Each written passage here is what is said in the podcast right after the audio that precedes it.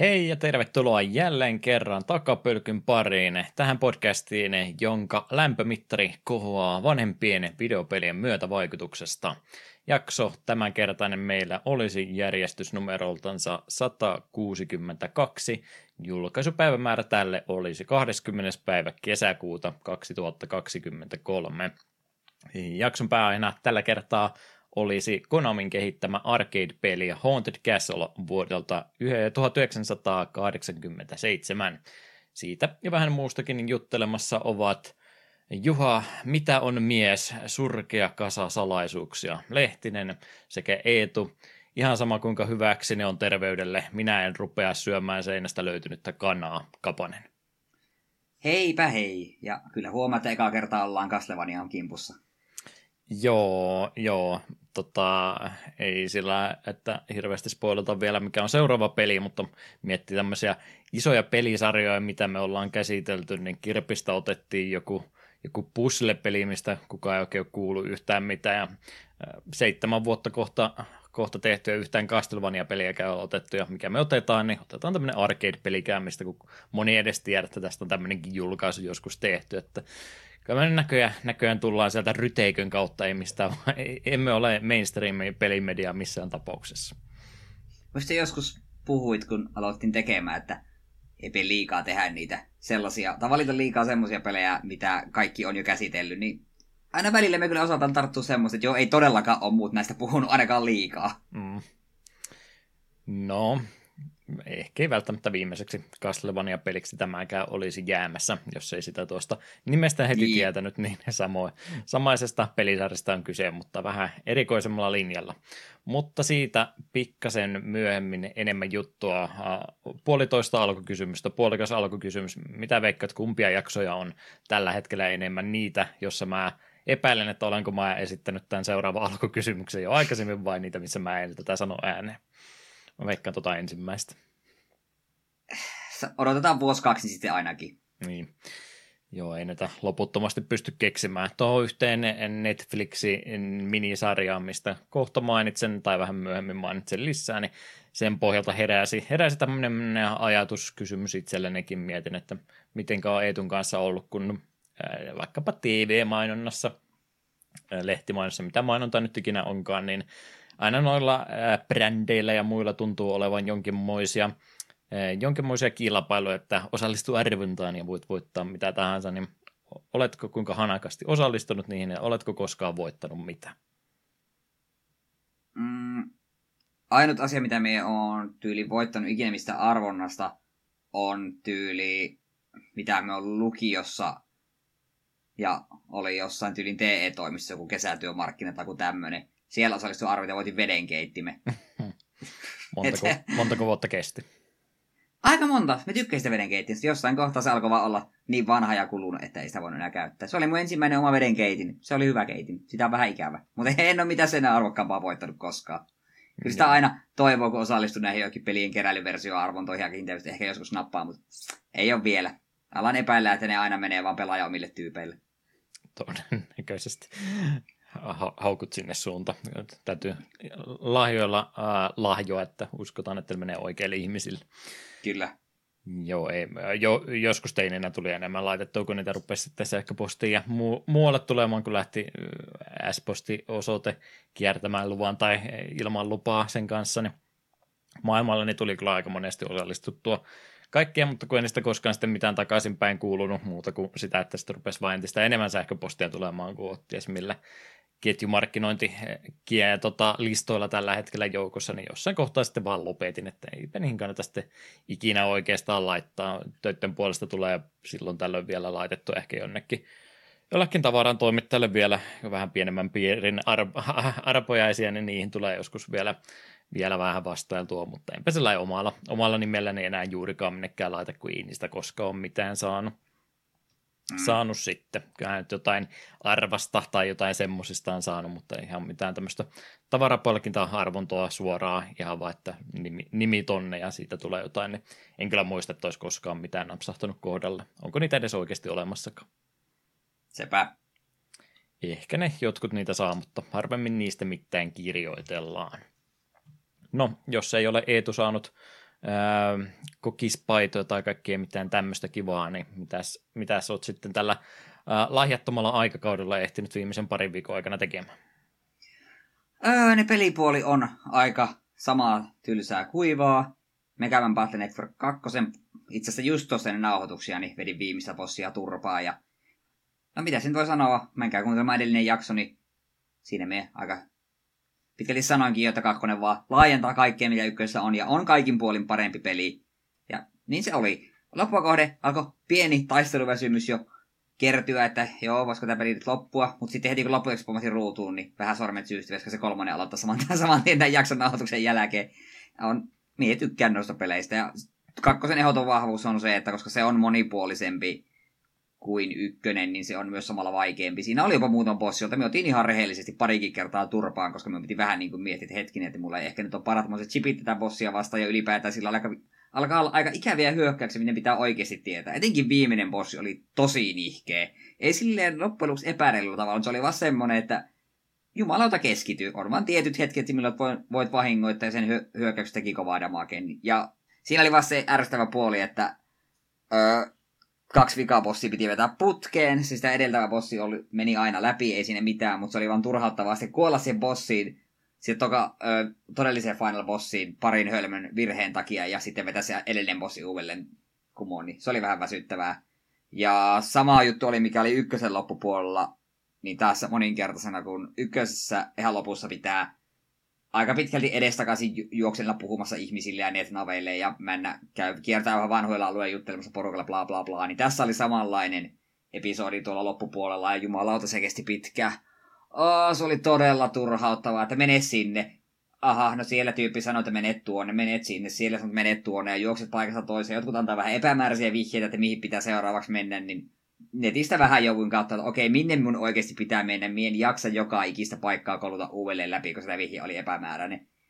Niin se oli vähän uuvuttava, mutta siitä kun pääsi läpi, niin sitten lopupeli oli taas sitten ihan kivaa läpsyttelyä eteenpäin. Että hyvä peli, edelleen tykkää pelisarjasta, kuten ehkä viime jaksosta kävi selväksi. Ja en ehkä ihan nyt vielä tänään kolmosta aloita, mutta kyllä minä aika nopeasti senkin kimppuun hyökkään.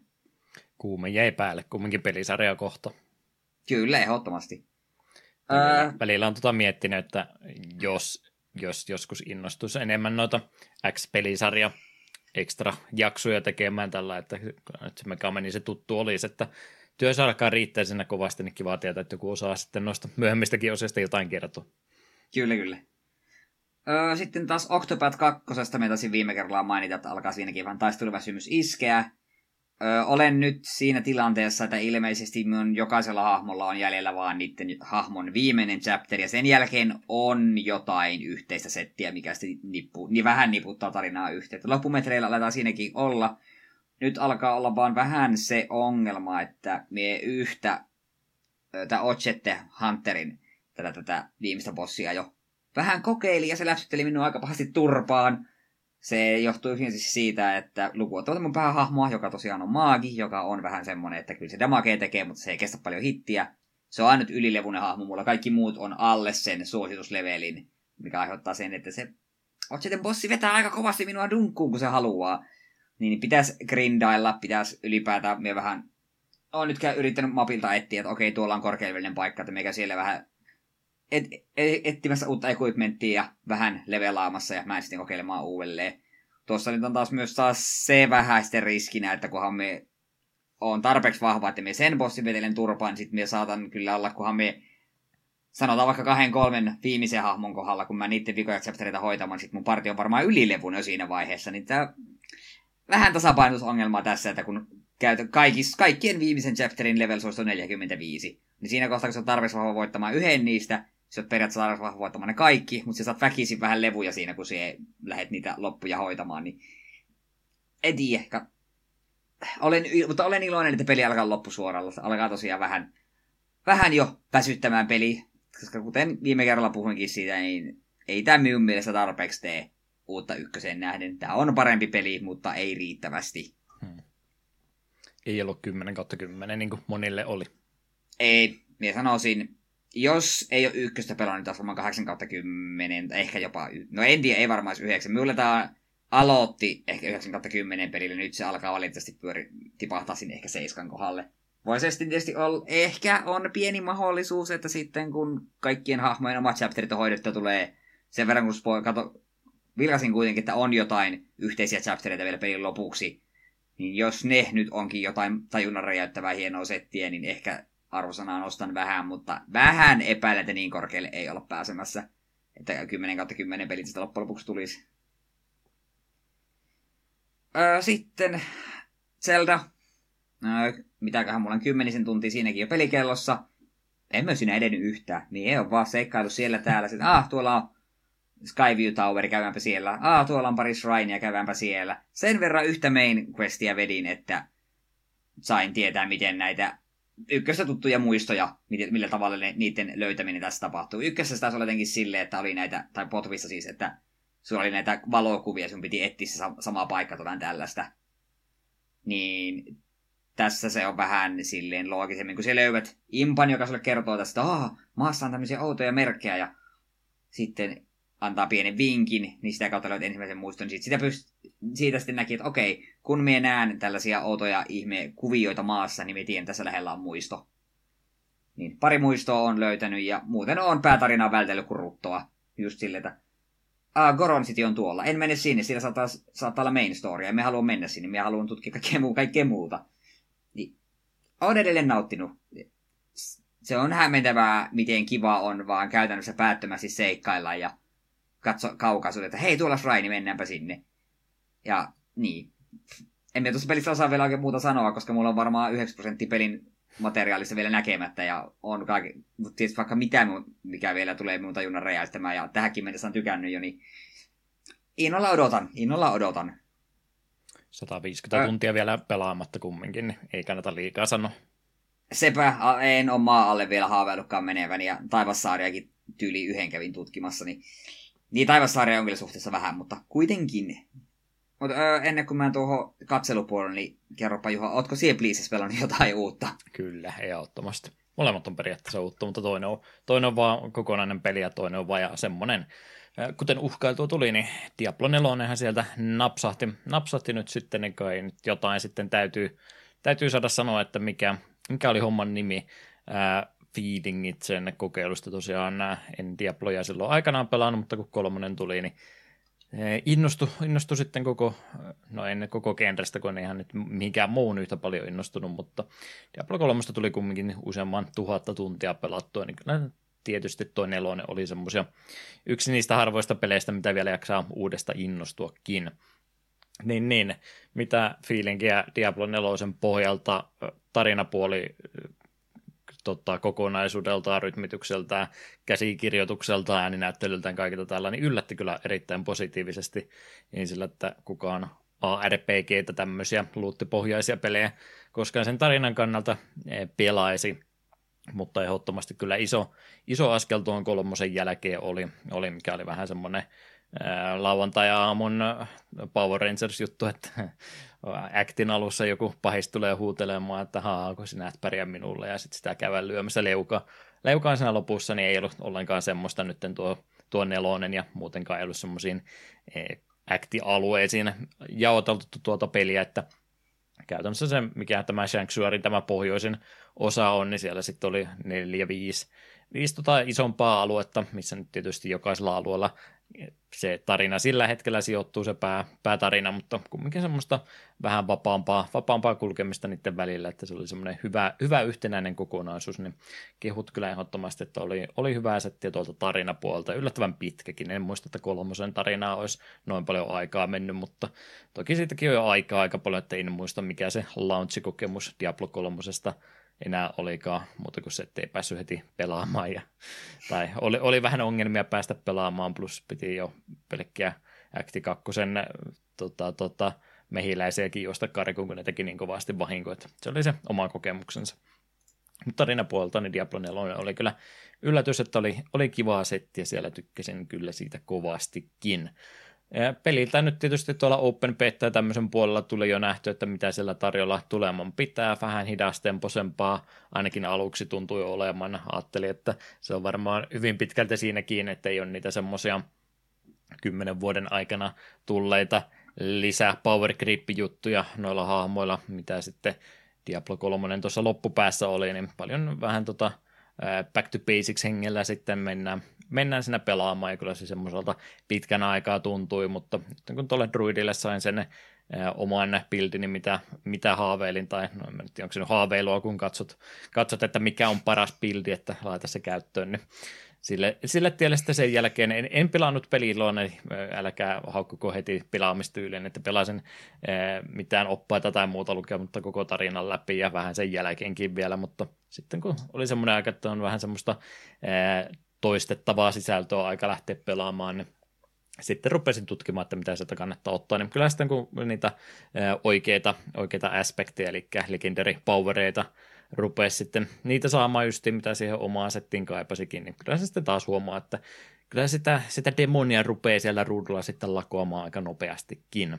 Siellä nyt on itse vielä World Tier kolmosella, eli siellä on nyt neljä vaikeusastetta tällä hetkellä vaan ja huhuissa, että viies tulisi sitten joskus myöhemmin, niin on vielä kolmosella mennyt sitä toistaiseksi. Siinä on joku vaatimus, siellä täytyy joku luolasto käydä. Kakkosen ja kolmosen välilläkin piti yksi luolasto ensin mennä, että sai, sai lokattua seuraavaa vaikeustasoa, niin kolmosen ja nelosen välillä pitäisi olla samanmoinen ongelma on vaan siinä, että mulla ehkä varusteiden puolesta voisi jo nelostasolla ehkä kohta mennäkin, mutta noin noi monsterit siinä – siinä luolastossa, mikä pitäisi juosta, ne on kymmenen leveliä isompia kuin minä, niin siinä voi olla sitten jotain, jotain ongelmia jo sen pohjaltakin, ettei vielä välttämättä onnistu. 50 leveleissä mennään niin kuin näin skillipointtien kannalta, että mitä uusia nappuloita näin sen jälkeen tulee, mutta 50 100 sen jatkuu sitten levuttaminen edelleenkin, ja sä saat sitten näitä parakon pisteitä, mitkä vähän enemmän muistuttaa sitten tuota Path of Exilein skillipuuta tai Finkku kympin tätä Sphere Gridia systeemiä, niin siellä vielä edelleenkin paljon, paljon tota voimakkaammaksi se hahmo siinä tulee sitten muuttumaan jälkeenpäinkin ja jokaisella vaikeustasolla on sitten omat, omat luuttinsakin, mitä tulee, että kyllä se hahmo kehittyy sitten sen 50 jälkeenkin vielä, ettei se todellakaan hahmon kehitys on vielä missään tapauksessa ohi vasta aluillansa suorastansa.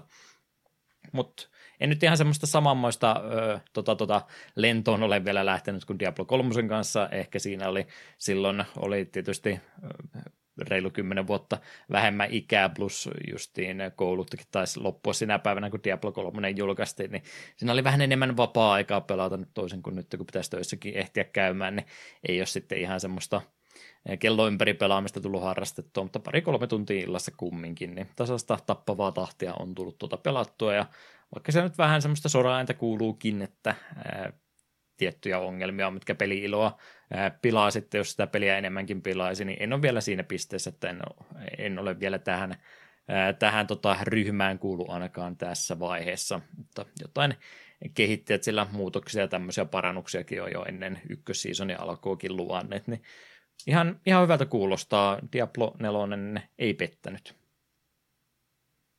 Mitä? Fanit ei ole tyytyväisiä ennen kuulumatonta. Mm.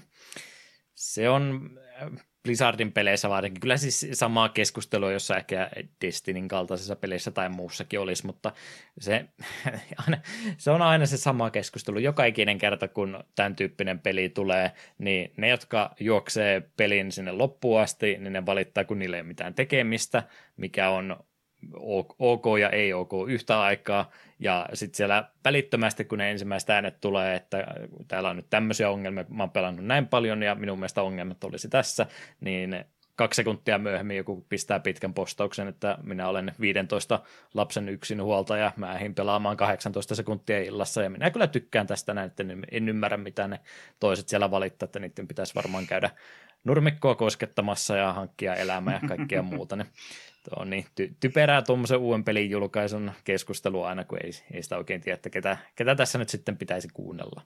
Kaikilla vain määriä mielipiteitä. No se on vakio. Mm.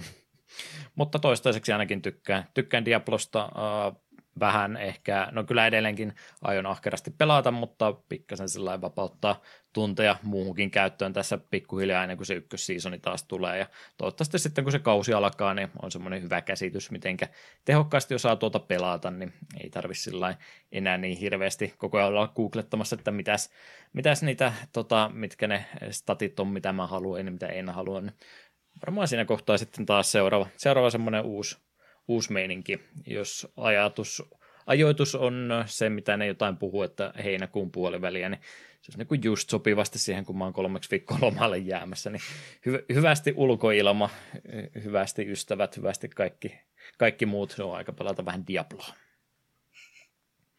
Mutta se, että ei ihan vaan pelkästään Diablon pelaamiseen mennyt, koska Jakusa nollakin on nyt hetken aikaa tauolla ollut. Ajatus oli sitäkin tässä jatkella taas ihan piakkoin puolin. Mutta te tosiaan ihan pelkästään jakson peliin ja Diablo 4 pelaaminen mennyt, niin Final Fantasy 16 sen demo tuli ja ei ollut varsinaisesti semmoista ajatusta lähteä sitä pelaamaan, mutta yllättävän moni oli kyllä sen perään hehkuttanut, että ei perkele, olipa syvä demo, demo siellä nyt ilmaiseksi pelattavissa, niin tuli semmoinen olo, että no mikä, jotta voihan mä nyt yhden illan taukoa Diablosta pitää, niin tuli vähän tota 16 sen demoa sitten pelattua, pelattua läpi. Et lähtenyt sitä itse kokeilemaan.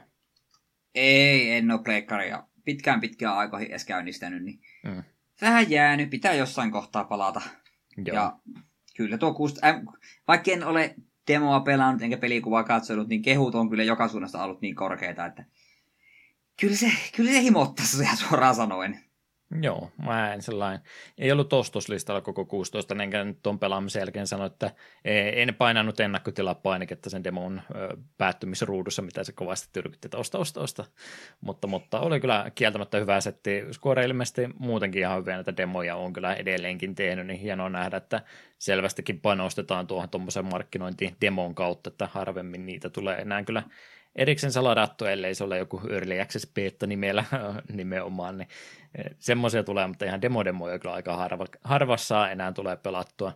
Niin, niin semmoinen parin tunnin setti oli siinä kyseessä ja selkeästi oli, oli myöskin rajattu ajatuksella, että ei ollut vaan, että pelaa kaksi tuntia sitä peliä tosta, tosta tohon asti, vaan että se oli eh, ilme, no se kumminkin se, mikä siinä oli se sisältö, niin siitä pääsee jatkamaan eteenpäin, niin en tiedä, onko se siis oikeastikin myös ne kaksi ensimmäistä pelituntia, mutta oli tai ei ollut, niin kumminkin demon raameihin tämä kaksituntinen, mitä se peli tarjosi, niin oli, oli kyllä mielen, Eh, miellyttävä paketti siinä. Tarinallisesti semmoisen kivan lenkin tekee ja cliffhangerin kivasti tietysti jättää, että maistia sen siitä sait ja tosta olisi kiva varmaan jatkaa enempää ja haluaisit varmaan tietää, mitä seurauksia tapahtuu, niin ostapa se peli tämän, tämän puheella sitten. Tarinan vetonenhan se ehdottomasti on, että ei siinä nyt sellainen ihan hirveästi vielä päästä, ja nimenomaan kun peli alkupuolesta on, niin lähinnä neliörämpyttämistähän se siinä enimmäkseen oli. Pari bossitaistelua, paljon dialogia, vähän maisemien kattelua ja tämmöistä mutta ei sellainen haasteltaan nyt mikään, mikään ihan mahoton, mahoton paketti vielä tässä kohtaa ollut. Tykkään tyylistä kovastikin, jotkut on sanonut, että se olisi oikein M-rated Final Fantasy vihdoin viimein, mutta periaatteessa kun miettii jotain Final Fantasy 6, minkä fiiliksiä mulla tuosta eniten tuli taiteellisesta tyylistä ja muusta, niin ehkä se Final Fantasy 6 olisi tämmöiseltä näyttänyt ja kielenkäyttökin olisi ehkä tätä ollut jos se peli olisi tämän vuotisella grafiikolla tehty, niin emme nyt sano, että se mitenkään aikuistunut pelisarja vieläkään ole, mutta kyllä se tietysti vähän korvaansa rähtää, kun sitä kiroilua vähän enemmän oli ja ehkä vähän iho ihoa vasten kontaktiakin saattoi olla ainakin eh, ehdottelevaa semmoista parissa paikkaa, niin tietynlainen äh, tota, tota, ei mä nyt tiedä, miksi sitä edes sano. T14 taitaa olla reitingi kumminkin. Mutta hyvä setti kyllä, ja jos vähän epäilytte, että kannattaako ostaa, niin kannattaa ainakin demotestailla, niin sen pohjalta jo osaa jo varmasti päättää, että onko tämä sen arvoinen. Kuulosti, hyvä, äh, äh, kuulosti hyvältä, näytti hyvältä ja muuta, mutta se pelaaminen edelleenkin, niin en mä niin, niin lämpene tuolle uusien Final Fantasy-taistelusysteemille, että äh, itse, itse toiminta, itse pelaamispuoli ei niin kolahtanut, mutta kaikki muu kylläkin. Ö, onko se kompatti miten, muistuttaako se hirveästi 15? Tosi paljon. Mä nyt edes 15 Ää. muistakaan, mutta 4, 4, 4, 4 ja pari spessua siellä välissä ja väistelyä ja muuta. Dark Souls-tyyppistä kompattia, mutta ilman, että se rankasisi koskaan kovinkaan pahasti, että väistä te kompoja. Siinähän se enimmäkseen on, että ei ole maata mullistava taistelusysteemi siinä vieläkään. Joo, koska se on varmaan minulle isoin kynnyskysymys, koska se minun vituutti suoraan sana viistossa eniten, että se kompatti oli vaan niin tolkuttoman tylsää. Se mm-hmm. oli vaan niin yksitoikkaista semmoista, että se vei muuta tosi paljon peli-iloa. Joo. tosi paljon se vähän damage multiplayereita ja tämmöisiä tulee, jos sellainen jätät sen väistämisen oikein viime hetkeen, niin on semmoista tehopelaajaa palkitaan siitä, mutta toi demogi sitten heittää, niin se sanoo ei oikeastaan aikaa kertaa, kun pääset vähän porttien ulkopuolella liikkumaan, niin siellä on sulla inventaariossakin annettu erikseen, että hei, jos, jos tämä tuntuu vähän liian vaikealta, niin täällä on tämmöisiä aksessoria, että väistäminen on helpompaa ja hahmo käyttää potionia automaattisesti, että et sä vaan kuole koskaan ja kaikkea tämmöistä ajoitusta helpottavaa asiaa oli siellä, että mä en niitä nyt sitten päälle laittanut, mutta täytyy tuommoinen ison budjetin peli selvästikin olla semmoinen, että se ei missään tapauksessa saa olla niin vaikea, että sitä tavallinen ekaa kertaa pelisarjaa tai pelityyliä pelaavakaan ei pärjäisi. Mutta demosta vasta kyse alkupäästä, niin eiköhän sielläkin niitä superbossia ja muita haasteita sitten rupea tulemaan, että kyllä sitä haastettakin löytyy. Joo. PCllähän se taisi kumminkin olla, että mä en nyt haluaisi jälleen kerran olla se PC Master Race-pelaaja, mutta siinä kun peli alussa kysyy, että haluatko, haluatko pelata tota, eh, eh, graphics modilla vai performance modilla, ja siinä oli vähän semmoinen fiilis, että no mä PClle pelasin sitä 7 remakea, mun vastaus oli kyllä, että minä haluaisin ne molemmat ja näin se toimi, niin voi olla, että jos tuota pelaa, niin kyllä se PC-versio sitten mieluummin kumminkin. Hyvältä se näyttää kyllä pliikkarillakin, eipä siinä mitään. Kunhan nyt halusin sanoa. Yritin graphics modea vähän tuli motion sickness ja vähän en kestänyt sitä blurria, kun kameraa pyöritin. Performansella se oli pakko pelata. Olen allerginen matalalla frame rateilla.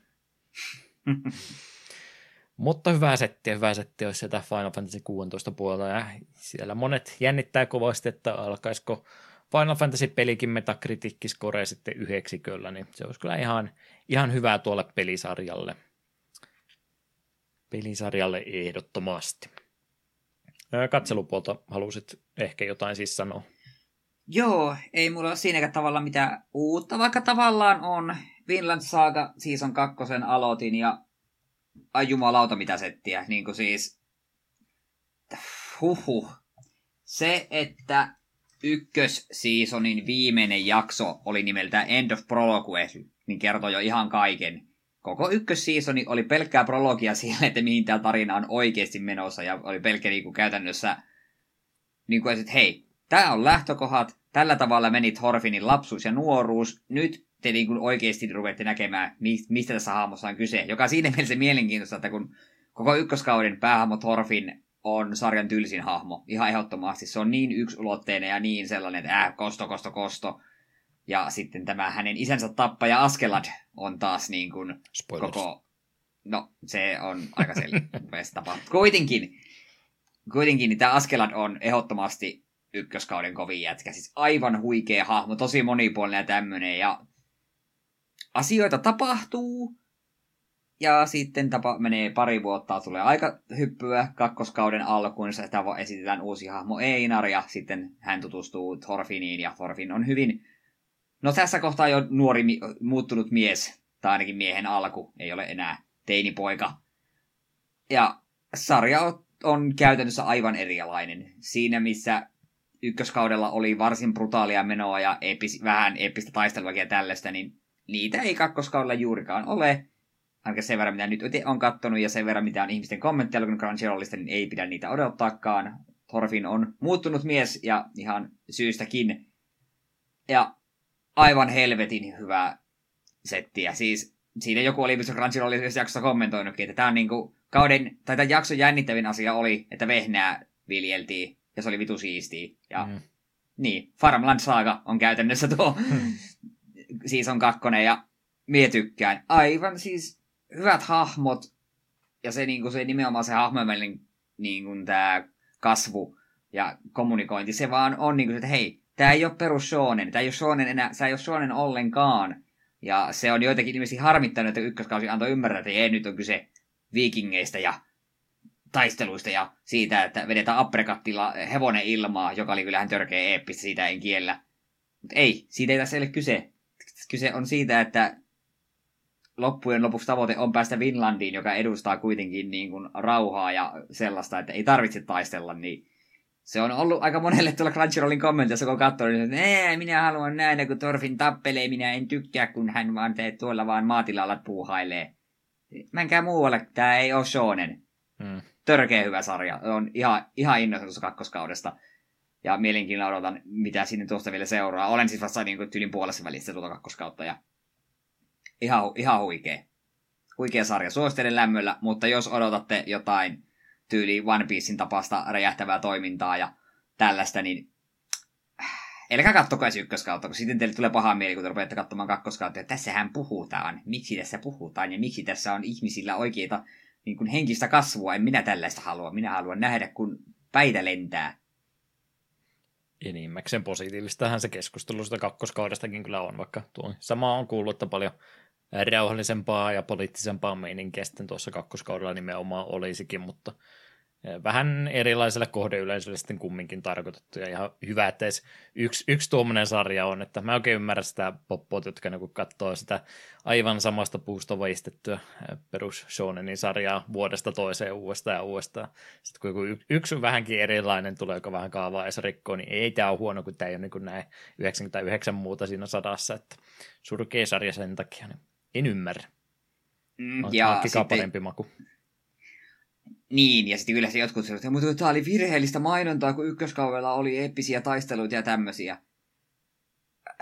No, siis kiinnitettekö te yhtään huomiota, mit, mitä esimerkiksi Thorfinin isä puhuu siitä, että minkälainen todellinen soturi ja siitä, että muista, muista Thorfin, sinulla ei ole vihollisia, kenelläkään meistä ei ole vihollisia ja kaikki tällaista. Nimenomaan niin painottaa sitä, että ei, taistelu ei ole ratkaisu, so, so, sota ja taistelu on ihan vitun kamala asia ja nimenomaan niin kuin näy, näyttää sen, että kun ykköskaudella Thorfinn ei ole kauhean kiva hahmo, johtuu just siitä, koska se on vaan sen oman kostonsa sokaisema.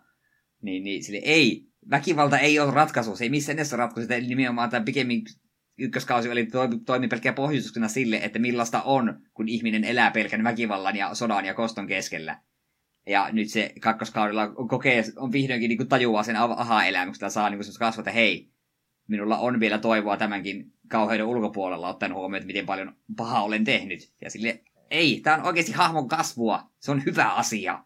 Jos haluat tehdä tappelua, menkää katsomaan Jumalata Narutoa. Ja en siis sinällä syyllistä, kyllä mekin One Piece tykkään, mutta tuo on niin virkistävän erilainen, niin älkää jaksoko motkottaa siitä, että jos samanlainen on kaikki muut. Mutta lämmöllä suosittelen Neivillan saakaa. Menkää ja katsokaa, olkaa aikuisia. Hyvin puhuttu, vaikka en ole katsonutkaan, mutta tietäisin tykkäävän, jos katsoisin. Mutta joo, ei mulla mitään muuta. Hyvä. Mä en ole Narutoa kattonut, enkä Vinland saakaa, mutta yhden pienen dokkarisarjan katsoja, mä en tiedä, ei tämä minkäänlaista podcastikynnystä missään tapauksessa e, ylitä, mutta tuleepa sen takia vaan, kun tuohon alku, alkukysymyksen tämän kautta tuli keksittyä, niin Netflixissä oli tuommoinen neliosainen dokkarisarja suomennettuna, kun Pepsi lupasi lentokoneen nimisen jutun, niin muistatko tämmöistä keissiä tuolta 90-luvulta? Ootko mistään äh, tota, oppikirjan kautta tai jostain muuta, muuta kanavaa pitkin nippelitietona kuullut tämmöistä tarinaa, kun yritti 90-luvulla nuori mies Pepsiltä saada, Pepsiltä saada hävittäjälentokone, jota ne yhdessä markkinointikampanjassa oli, oli markkinoinut, että semmoisen voisi voittaa. Öö, en. Tää, ylipäätään kun me katsoin näitä muistiinpanoja, me luin tänne, kun Pepsi lupasi lentokone, mm-hmm. niin me en ollut ihan varma, että mitä sä oot ajatellut sitä kirjoittaa, tähän varmaan liittyy joku tarina. Niin. Joo, tuli kyllä itselle semmoinen olo, että on varmaan jotain kautta tullut kuultua, ja nämä vähän, mitä tuossa sarjassakin tota, tota, myöskin ohimennen mainittiin, niin näitä tämän tyyppisiä tarinoita, että onko se kuullut siitä jutusta, kun Mäkkärissä joku tota, tota, nainen sai korvaukset siitä, kun kahvi oli kuuma ja poltti itsensä sillä, niin sama, samantyyppistä, niin, sama, samantyyppisissä asiaympyröissä, niin tämä ei ole liikkunut, niin kuulosti kyllä siltä, että on, on varmaan vastaan tullut, mutta tuommoinen neliosainen dokkarisarja tosiaan kyseessä. Pepsillä oli kovaa markkinointia 90-luvulla ja heillä oli tämmöinen, tämmöinen kampanja aikanaan se sitten, että juo Pepsiä, saat Pepsi-pisteitä ja Pepsi-pisteitä vastaan saat sitten palkintoja ja ne palkinnot oli enimmäkseen sitten teepaitaa, aurinkolaseja, tarpeeksi niin jotain nahkatakkia, tämmöistäkin saattoi olla ja sitten mainos, mainos mitä telkkarissa näytettiin, niin päättyi siihen, että teini lentää hävittäjällä koulun pihalle ja siinä oli, että seitsemän miljoonaa pointsia, niin se on sitten siinä. Aa, saatan muuten nyt jopa muistaa. Mm. Että on jonkun klipin tästä nähnyt. Kyllä tätä on, kun tämä, tosiaan tämä keissi on päätynyt sitten uh, oppimateriaaliksi sen jälkeenkin ja case studya ja kaikkea tämmöistä sitä jälkeenpäin tehty. Niin, niin. Tuosta, tuosta tuota keisistä tosiaan kertoo, että 7 miljoonaa pistettä olisi pitänyt siitä hävitteestä saada, saada sitten ja se on sitten tota, nuori mies myöhemmistä materiaaleista huomasi, että okei, täällä on itse asiassa tehty tällä tavalla, että jos ei, ei, tota, ei pysty ihan niin paljon pepsiä juomaan, kuten ehkä voi olettaakin, että 7 miljoonaa pepsipisteen saaminen, mitä se oli vaatinut yhdestä kuuden, kuuden tölkin keisistä tai 105 pistettä yhteensä, niin siinä olisi pikkasen joutunut sitä pepsiä vetämään vetämään koko naapurusto ennen kuin olisi 7 miljoonaa pistettä ollut yhteen, niin Pepsillä oli sitten ehto kumminkin, että on, jos niitä palkintoja nyt kumminkin haluan, niin sä voit ostaa niitä pisteitä. Ja ne sitten tota, ehkä ei sillä ihan sitä ajatellut, että niin, no hetken se on nyt mainostanut sitä hävittäjääkin, ja sillä oli tällä nuorella miehellä sitten vähän vanhempi, vanhempi tota kollega ystävystynyt sitten yrittäjän kanssa, kenellä oli sen verran käteistä, että no perkule, että pistetäänpä sitten, tota, oliko se mitä 700 tonnia vai mitä se oli, niin pistetään shekki vaan sisään ja yksi hävittäjä minulle, kiitos. Ja siitähän se sitten väittely alkoi, että pitääkö sitä kunnioittaa vai ei, niin tästä, tästä keissistä kertoo tämä neliosainen sarja oli semmoista kuntopyöräily katseltavaa tuosta TV-rulta. En nyt sano, että tämä on vuoden kuhua herättäneen, keskustelua herättäneen sarja, mitä on ikinä julkaistu, mutta kiinnosti, kiinnosti otsikko sen verran paljon, tuli katsottu ja en kadu. Neljä jakso oli justiin tarpeeksi tuosta itse. Itse matka oikeudenkäynti oli mielenkiintoisempi kuin itse oikeudenkäynti, että sen, sen nyt ehkä vähän sanon tässä jälkeenpäin, mutta en, en spoilaa lopputulosta enempää. Menisin just kysyä, että saiko se hävittää, mutta kai se on pakko katsoa sitä itse, että saan tietää. Niin, voin mä sulle musiikkitauolla kertoa, jos oikeasti kiinnostaa, mutta ei me täällä liikaa haluta spoilata. Menetetään kuuntelijat ja muut. Kyllä. Jes, jes. Tämmöistä materiaalia olemme siis kuluttaneet viime aikoina. Ää, jos ei meillä muuta, niin olisi varmaan aika vähän Castlevania henkistä musiikkia tuosta Haunted Castlesta aika kuunnella ja sitten vähän muuta materiaalia käydä läpi.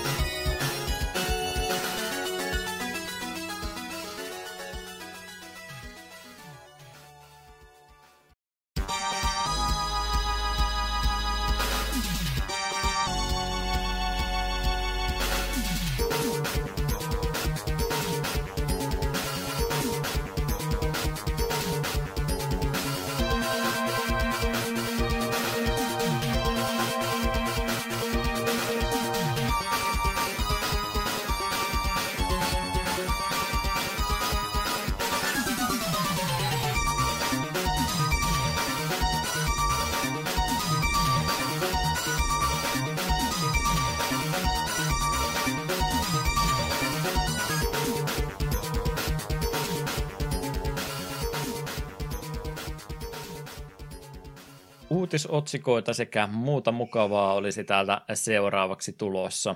Eetu, mikä on meidän sääntö, että mikä pitäisi olla vuosiluku, jonka vanhempia pelejä pitäisi olla? Ei sillä, että sä olisit yrittänyt jotain tämän alle tuossa vähän aikaisesti ehdottaa. Tänä päivänä pelihistoriassa, eli mitä tapahtui ainakin kymmenen vuotta sitten, ja joo, myönnän, Sunset Overdrive tarjosin, ja kärppänä Juha paikalla, että se on kyllä tullut 2014 ensi vuonna sen itse, Olen sen itse listaan joskus laittanut, koska se on mulla Steam-kirjastossa ja me on tehnyt villi olettamukset, eikä mulla nyt kauhean uusia pelejä siellä ole. Näköjään on, enkä vieläkään tiedä, mistä se on mun Steam-kirjasto ilmestynyt. Jos mä maltoin melkein seitsemän vuotta MGS Revengeance odottaa, niin kyllä sä nyt voit vielä pik- pikkasen aikaa Sunset Overdrivea odottaa. Ottaa se olisi hyvä peli. Mm. Olemme kerran ainakin rikottu tuota sääntöä, se oli se, se, se Puzzle Quest, se oli yhdeksän vuotta vanha muuten silloin, kun me se pelattiin, mutta se oli vähän vanhemman tyyppinen peli vielä silloin, ja me oltiin niin nuoria Ää. vielä siihen aikaan, niin virheitä sattui silloin. Kyllä, kyllä. Mutta jos sitä ei vielä ihan pelata, niin mitkä olisivatkaan semmoisia pelejä, jotka periaatteessa voisivat olla takapelkkymateriaalia. En tiedä minkälaista uskottelua seuraava peli vaatisi, mutta 20. päivä kuudetta, kun katsotaan mitä kaikkea pelattavaa siihen aikaan on ollut, niin 94 vuodelta alkaa tuota vanhemmasta alkaen meidän pelien käynti tällä kertaa ja aikamoinen, aikamoinen seikkailupeli klassikko.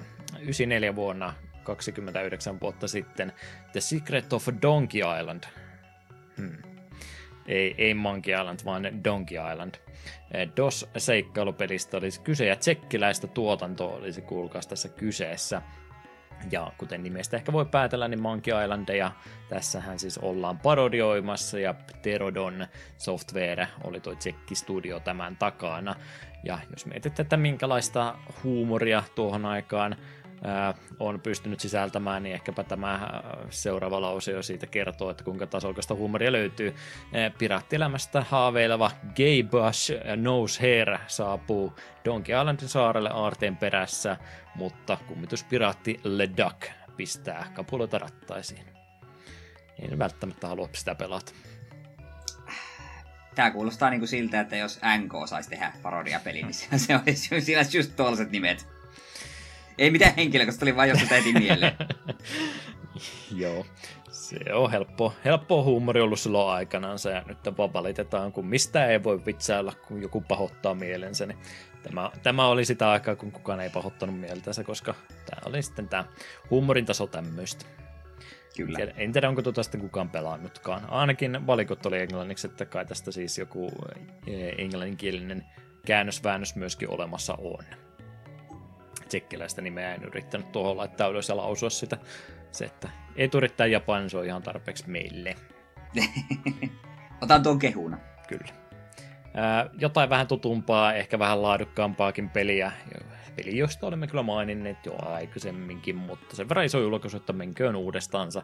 97 vuonna tänä päivänä 26 vuotta sitten PS1-peli Squaresta puheen ollen Final Fantasy Tactics Japan julkaisu tälle.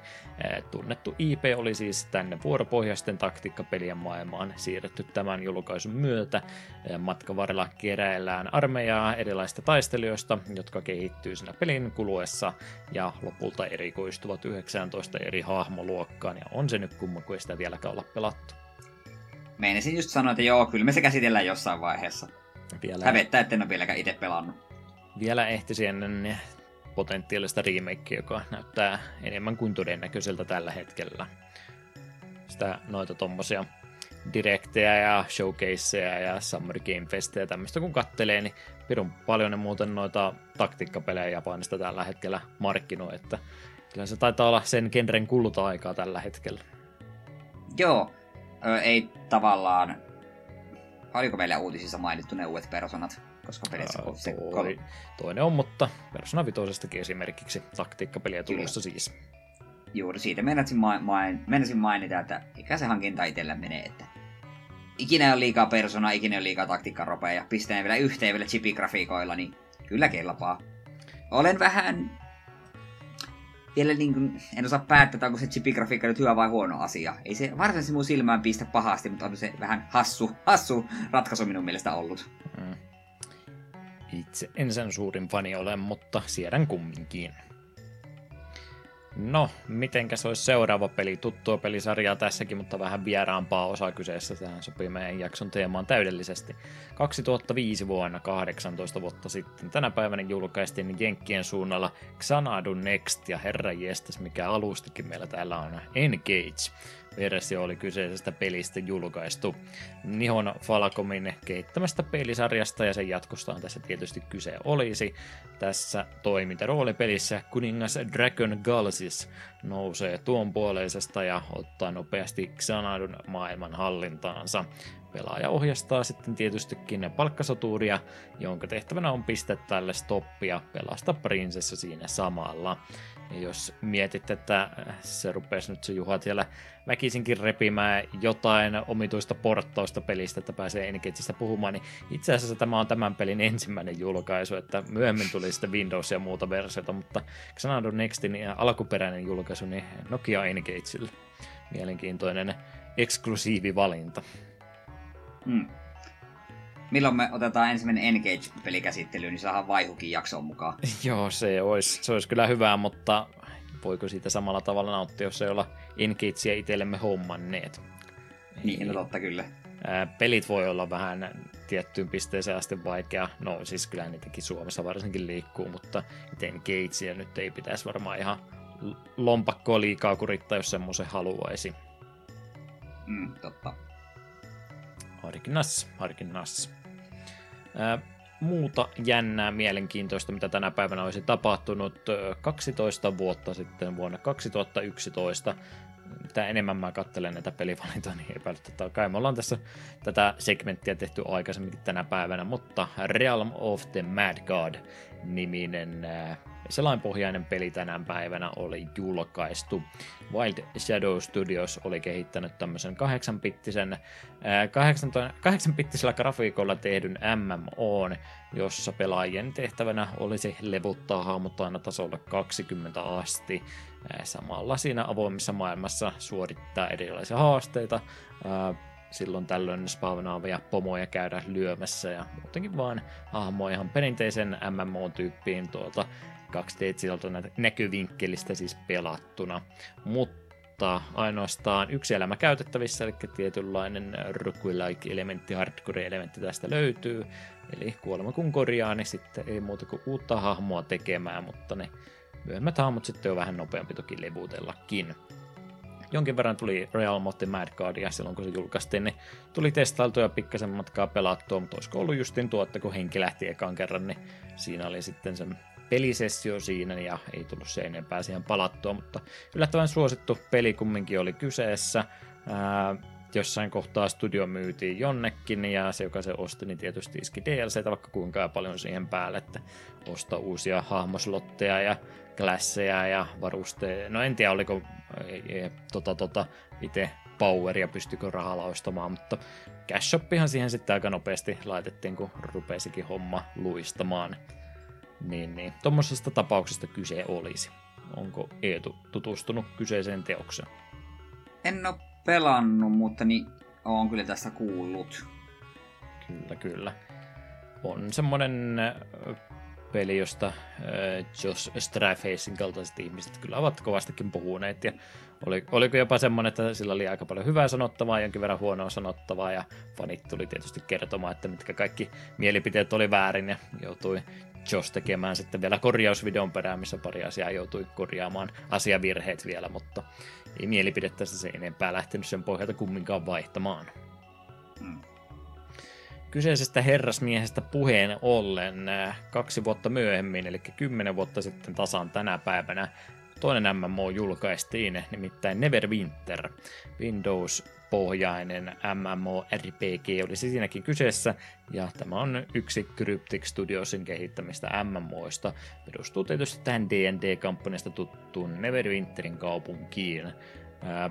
Pelihahmo Haaksi rikkoutuu tämän kylän kaupungin rannikolle ja siitä se seikkailu sitten tietysti alkaakin. Kaupungissa on kumminkin ikävät ajat menossa, sillä Valindra Shadowmantle on osuttanut epäkuolleiden armeijan kaupungin porteille. Tämä oli se peli, mitä Mr.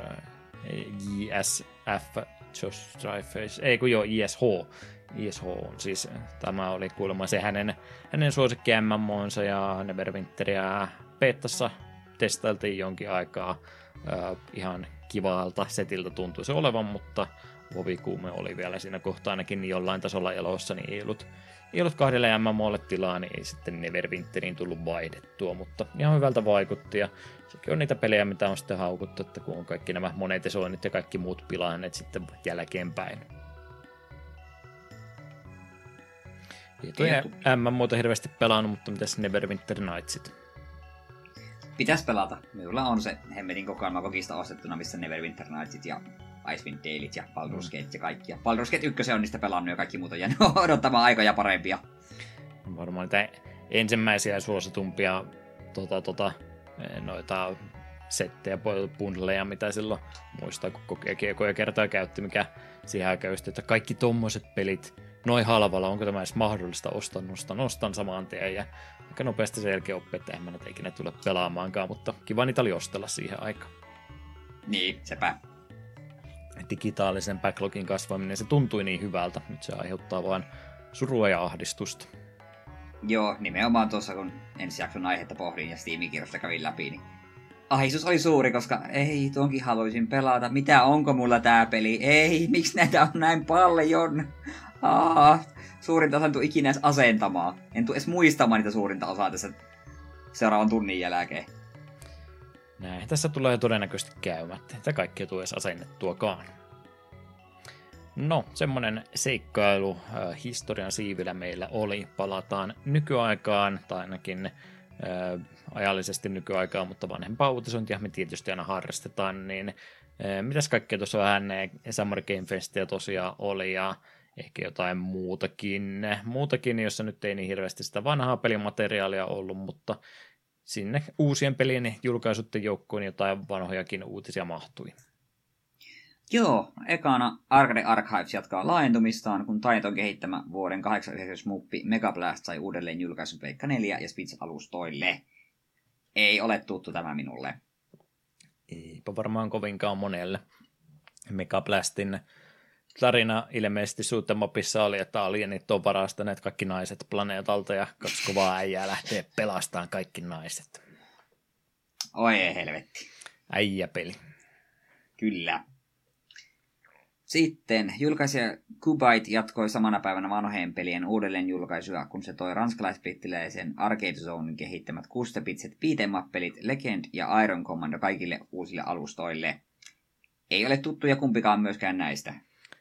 Vähän tuli semmoinen fiilinki, että tämä muistinpanoa laittaessa ylös, että ollaan varmaan mainittu silloin, kun näistä tiimiin tuli, mutta en jaksanut asiaa tarkistaa, niin hyvä oli asiasta uusi huomautus tehdä. Ilmeisesti ihan ok piitemappe oli lyhytikäiseksi jääneeltä studiolta. Sitten tästä, mitä äsken jo vähän sivuttiin, aiemmin huhuiltu, huhuiltu, äh, Aiemmin huhuiltu sitten nettiin vuotanut ja lopulta Xbox Game, Game Showcase vahvisti, että Persona 3 tulee saamaan remakein. Reload lisänimellä varustettu julkaisu tullaan näkemään ensi vuoden puolella Xbox, PlayStation ja PC-alustoilla. Yes, hienoa. Persona 3 saa oikeasti remakein. Oikeasti tosi siistiä, näyttää hyvältä. Olisi kiva palata P3 uusiksi. Ja Sa- sitten ne vaan... Arvoisansa remakein. No eihän se saa, koska jostain käsittämättömästä syystä täällä on päätetty, että me remakeataan tämä Orkis-versio, ei Fessiä tai Portablea. Fess tarjosi tämän ylimääräisen niin kuin, lisästorin. The Answer taisi olla sen arkin nimi. Ja Portable tarjosi niin kuin, tuon myös naispuolisen tuon MC, että pystyt pelaamaan sekä niin kuin, hänellä, ja koska sitten jos oli hän toista sukupuolta, niin sitten oli niin kuin, eri romanssivaihtoehdot ja niin poispäin. Eli toisin sanoen eri uusi kokemus. Näitä ei tule. En... Mm. Äh. Minä en ymmärrä. Tämä on tosi tosi hämärää settiä. Että kun nimenomaan sitä on niin kuin tuskaisteltu aiemmin Persona 3 kanssa, että joo, koska sulla on Fessi ja sulla on P3 Portable, jossa molemmissa on niin kuin omat etunsa niin olisi kiva, että olisi semmoinen niin kuin definitiivinen editio. Ja nyt tämähän on se, muuten ei se olekaan. Siinä ei ole kummankaan etuja. Niin se on vähän, ei, miten tämä voisi össiä tällä tavalla? Etenkin kun minä ainakin olettaisin, että jos ne ovat jaksaneet koko pelin remakeata, niin öö, Fessin tuon The Answer-arkin tökkääminen sinne mukaan ei olisi ollut kauhean iso homma. Tai ylipäätään se toisen hahmomodelin tekeminen. Joo, olisi sinne pitänyt tehdä valintoja tai muutoksia riippuen siitä, että kummalla MCllä pelaa, mutta ihan oikeesti ärsyttää. Tulen todennäköisesti hankkimaan silti, koska en pelannut Persona 3 pitkin pitkin aikoihin, mutta ärsyttää silti. Koska mie vertaisin tätä siihen, että jos tulisi jostain syystä, joskus kaukas tulevaisuudessa uusia versio Persona 4 ja 5, niin sitten olisi sille, joo, tämä on, me jätettiin huomiota niin kuin Golden ja Royal, me tehtiin vaan perusversioista uudet versiot sille, miksi? On olemassa lisäsisältö, joka te vaan jätätte huomiota, vai onko tämä jotain DLC-hommaa, että hei, molemmat tulee DLCtä, sehän olisi kivaa. Ei, jos se Game Freakinkään tarvitse parasta versiota remasteroida, niin miksi Atluksenkaan kannattaisi yrittää? Kauheasti vaivaa. Ai niin joo, totta. Mie aina unohan, että Atluksella, tai siis tuolla Game Freakillä on sitä samaa mentaliteettia, että hei, tehdään remake Rubista ja Sapphireista, unohdetaan Emeraldi. Hei, tehdään remake Diamondista Pearlista. Hei, unohdetaan Platinum. Miksi? Turhauttavaa tämmöinen. Miettii sillä, että kolmonen, nelonen, vitonen nyt kumminkin on tyylillisesti ja nallisesti, vaikka muutoksia tietysti uusia osion kohdalla tullut on, mutta siis niin kuin rakenteellisesti ne nyt on niin samanlaisia. Miten on, jos ne kol- kolmosen käsikonsoliversio on saanut ääninäyttelyt tämmöiset asiat tehtyä toiselle hahmolle kokonaan uudestaan, niin se just, että miten se on sitten, miten se oli Persona 5 Royalissa siihenkään ei, ei semmoista saanut ja nyt sitten tähänkään, jos se on jo kerran tehty, niin samaa taas sitten no ei me nyt viittitä ruveta sitä tekemään, niin on se, on se nyt kumma. Jos ne kumminkin ääninäyttelyt ja muut tekee uudestaan näitä varten, niin olisi nyt samalla vaivalla sitten tämäkin mennyt. Mä vähän nimittäin, jos tota, mitä ihmistä on puhunut, että no ne tulee sitten varmaan DLCnä, niin ensinnäkin olette erittäin, erittäin tota, luottavaisia tuommoisen, että joo joo, te tulee sitten jälkeenpäin, niin joo, nyt vähän ehkä vähän epäilen, että se on aika iso DLC-juttu, kokonainen uusi päähahmo tehdä ja kaikki uudestaan, niin mä vähän epäilen, että ne ei tule. Answeri voi olla semmoinen, että se mä voisin kuvitella, että siitä voisi joku DLC tulla sitten jälkeenpäin vielä – mutta mut, jos ei se tuossa heti julkaisussa ole, niin mä kyllä jaksa uskoa, että ne sitä rupeaa sen takia sitten jälkeenpäinkään enää tekemään. Ja jos tekeekin, niin miksi ihmiset puhuu siitä niin kuin semmoisena hyvänä optiona, että se tulee sitten DLCnä jälkeenpäin. No mitä, ei, kun se pitää, nyt, nyt se on tässä se remake jo, että tohon se nyt vaan eikä mitään lisäsisältöä enää. Mm, ja siitä peliä. vielä haluan saada, sen vielä haluan tuossa Answerista mainita, että jos jotkut saattaa olla sinne, no mutta sehän on vaan pelkkää lisätarvaa, onko se niin väliä itse asiassa on, koska tämä kyseinen lisätarina sijoittuu heti Persona kolmosen jälkeen ja tuo vähän niin kuin sen tarinan päätökseen. Se on sinällään aika merkittävä, vaikka se pelimekaanisesti onkin aika yksitoikko, niin se on tarinallisesti aika merkittävä osa. Niin se on silleen, ei, tämä on oikeasti sitä, että no hei, kuvitellaan, että Asuras Wrath uudelleen julkaista. Siinä teki samalla tavalla, näytti siitä sen DLC-lopun pois. Me en ole vieläkään Asuras pelannut, enkä turha ne pelaamaankaan, mutta olen käsittänyt, että siitä se DLC-loppu on aika helvetin oleellinen, jos haluaa niin ko- kokonaisen kokemuksen. Mm. Joo, toi justi, että tota, tota, tota, se, mikä se ekstra osa oli, niin silloin joskus. Mä, mä menin silloin vähän vipuun, kun mä en hirveästi faktoja tarkistanut, mutta silloin kun tota nelosen ja vitosen välillä, ennen kuin vitosta oltiin sitä ihan ihan ekaa traileria tai mitä se oli silloin pelkkää vai tai päivämäärä oli se vuosi ja oli ne penkit ja noin noi jalka, jalkapainot, mitä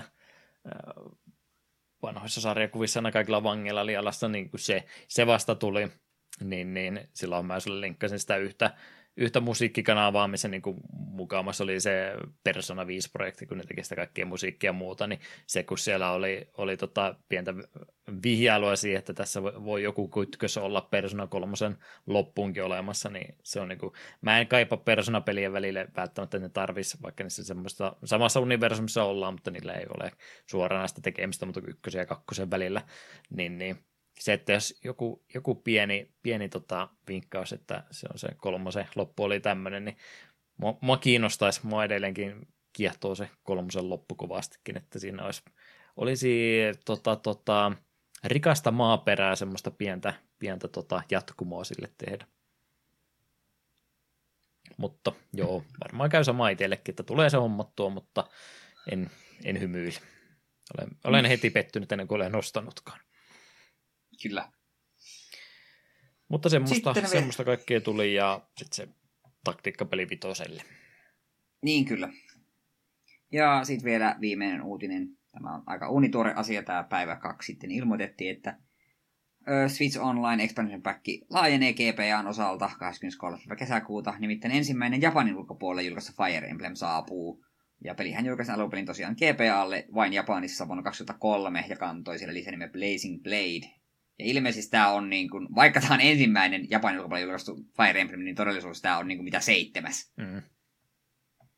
Mut joo, tämä oli tosi kiva juttu. Minua kiinnostaa pelata, pelata tuo peli, peli ehdottomasti. Mulla on Engagekin vieläkin pelaamatta. Pitäisi jossain kohtaa sen kimppuun hyökätä vaikka Octopathin jälkeen. Mm. Takapelkkömatsku on siinä kyllä ehdottomasti oli. Se, Joo, totta. Missattiin se ihan, ihan alkuinen Nessi-versio. Voi olla oman, oman jaksamisen kannalta muutenkin parempi, että ehkä tuohon puoliväliin hypätä eikä ihan alusta asti. Mm, se on ihan totta.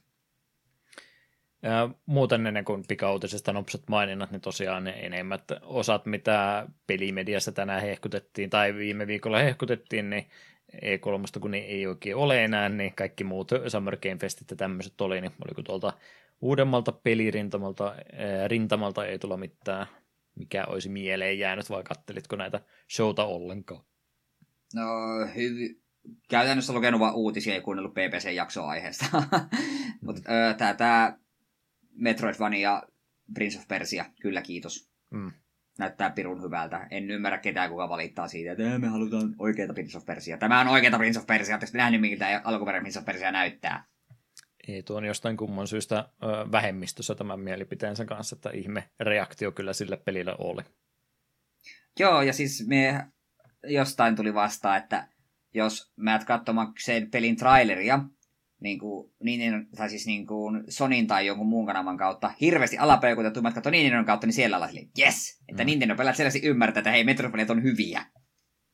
Että en, me en yhtään ymmärrä, miksi ihmiset on siitä vihaisia, en vaan tajua. Vä- väärät alustat ja äh, ehkä vääriä alustojen pelaajien mielestä väärät ihonvärit, niin oliko siinä sitten siinä ne syyt? Niin, no sehän tietysti. Persiassa Mut on kumminkin muuten... tämmöisiä, tämmöisiä pohjois, pohjois-eurooppalaista ää, väriskaalaa edustavia ihmisiä niin kovasti. Mm. Mutta oikeastaan mikään muu ei mulla ole silleen ei saanut edes, viisaria värähtämään. Ää, ei edes Final Fantasy 7 remakein jatkuma innosta yhtä. Mm. Pelaan sen joskus, ei minun niin paljon kiinnosta. Mm. Kiva kumminkin se sen kuitenkin, me tiedän sen. Niin. Joo, mä, mä sen Summer Game Festin kyllä katoin kokonaan ja sen PC Game Show myöskin, mutta kyllä nyt enimmät, enimmät rupesikin jo unohtumaan kieltämättä. Kiva kuulla, että Cyberpunk ei ole vielä unohtu, se olisi ihan kiva nyt sitten joskus pelata, kun se on jo vähän paremmassa muotissa muutenkin. Ja kyllä se on, kun nyt näinä aikoina, kun ne ihmiset enää studiotuskalla MMOita tehdä, niin siinä se jännä se Dunen MMO kyllä on, mutta mä en ole siihen maailmaan sitten tuota uusinta elokuvaa lukuottamatta yhtään perehtynyt, ja se muutenkin enemmän kuulosti semmoiselta ää, kerää, kerää esineitä juttuja ja tämmöiseltä, tämmöiseltä, niin en usko, että siihenkään tuossa enempää sitten panostettua. Mutta tosiaan, kun ei, ei tuossa, tuossa uusien pelien hypeketjussa yleensä mukana muutenkaan ole, niin varmasti siellä jotain hyvää peliä on, mitä tulee sitten joskus pelattua, mutta sitten joskus vasta. Niin. Parit pika-uutiset tähän päälle, mitä pitäisi heittää. Tämä on kyllä mielenkiintoinen uutinen. Mä, mun piti vähän räpäyttää silmiä. Tämä, nämä on niitä juttuja, mitkä ei todennäköisesti siis tapahdu, mutta kumminkin. Arkonautin studion perustaja Jess Sun kertoi Twitterissä, että he ovat aloittaneet työn tekemisen HDn tekemisestä. Kyllä, kiitos. Ei, kannata mitään ennakkotilata, mutta jos Grog HD tulee jonnekin, niin ennakkotilaan ennakkotilanne ei tulekin. Miksi ne saman tien tekisi paketti, missä kakkonen myös? Ei kakkosta, kiitos. Ykkönen vaan. Ykkönen riittää. Se oli, jo, se oli jo tarpeeksi täydellinen, mitä lähtee pyörää keksimään uudestaan. Siis ihan rehellisesti nimissä, jos Croc HD tulee, niin kyllä me se ostaa ja pelaa ihan mielelläni. Na, nauratti vaan koko uutinen, että joo, niin varmasti, mutta na, nauran sitten vielä lisää, kun se tulee oikeasti, jos, jos meinaa näin tehdä. En tiedä, kuka tätä muu kuin minä kaipaan, mutta mukava uutinen, lämmitti sydäntä. Sitten se onkin ihan huikea teos ja tulee olemaan vuotensa paras mm. niin tasoloikka heittämällä, ja sitten Krok tulee ihan kokonaan uuteen nousuun. Joo. Xboxilla on ollut pulaa löytää tasohyppely sankarimaskottia uutta, niin Krok onkin sitten se vastaus ollut kaikki nämä vuodet. Kyllä yhtään Krok-peli Xboxilla ollutkaan. Se piti, pitiköhän se olla se kolmonen, mikä ei kesken, niin muistaisiko se pitää olla Xboxilla kanssa, mutta valitettavasti näin ei käynyt. Ää, poismenoja, ei nyt aloitin väärillä sanoilla, no poistumisia kumminkin peleille, semmoiselle ei-ihmiselle tällä kertaa, mutta kauppapaikalta parit vanhat pelit oli myöskin poistuneet, näistä nyt en yleensä ole jaksanut uutisoida, mutta menköön tämän kerran.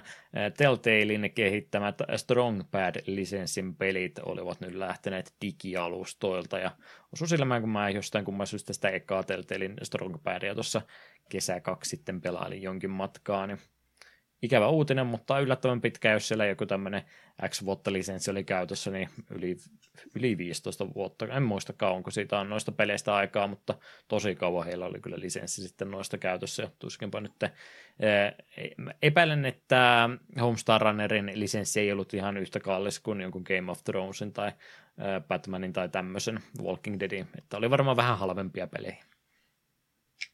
Kysymys. Mikä helvetti on Strongpad?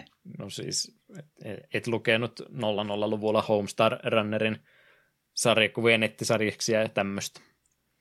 En. Se oli semmoinen sivusto aikanansa, mikä oli, mikä oli juttu. Oh, ah, no, oh. tämä, tämä selventi todella paljon, kiitos tästä. Oot sä ehkä niiden musiikkia jotain Trogdoria ja tämmöistä saattanut kuulla jotain kautta. Okei. Okay. Täytyy, täytyy koittaa tässä jossain kohtaa linkata jotakin. Olet todennäköisesti nähnyt, mutta se oli vähän, en mä nyt sano South Park hengessä, mutta semmoista vähän tota, tota, indimpää, indimpää huumorituotantoa kumminkin kyseessä.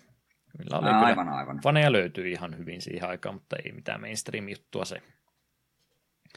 Tappelupeli, joka on no, kadonnut kauppapaikoilta, niin Soul Calibur 5 on valitettavasti poistunut ja tämä ei mun uutiskynnystä ylittänyt sillä tavalla, että mä olisin tätä aikaisin tajunnut linkata. Mä mietin, että postaks mä tämän Discordia, mä ajattelin, että ei ketään kiinnosta kumminkaan, en laita.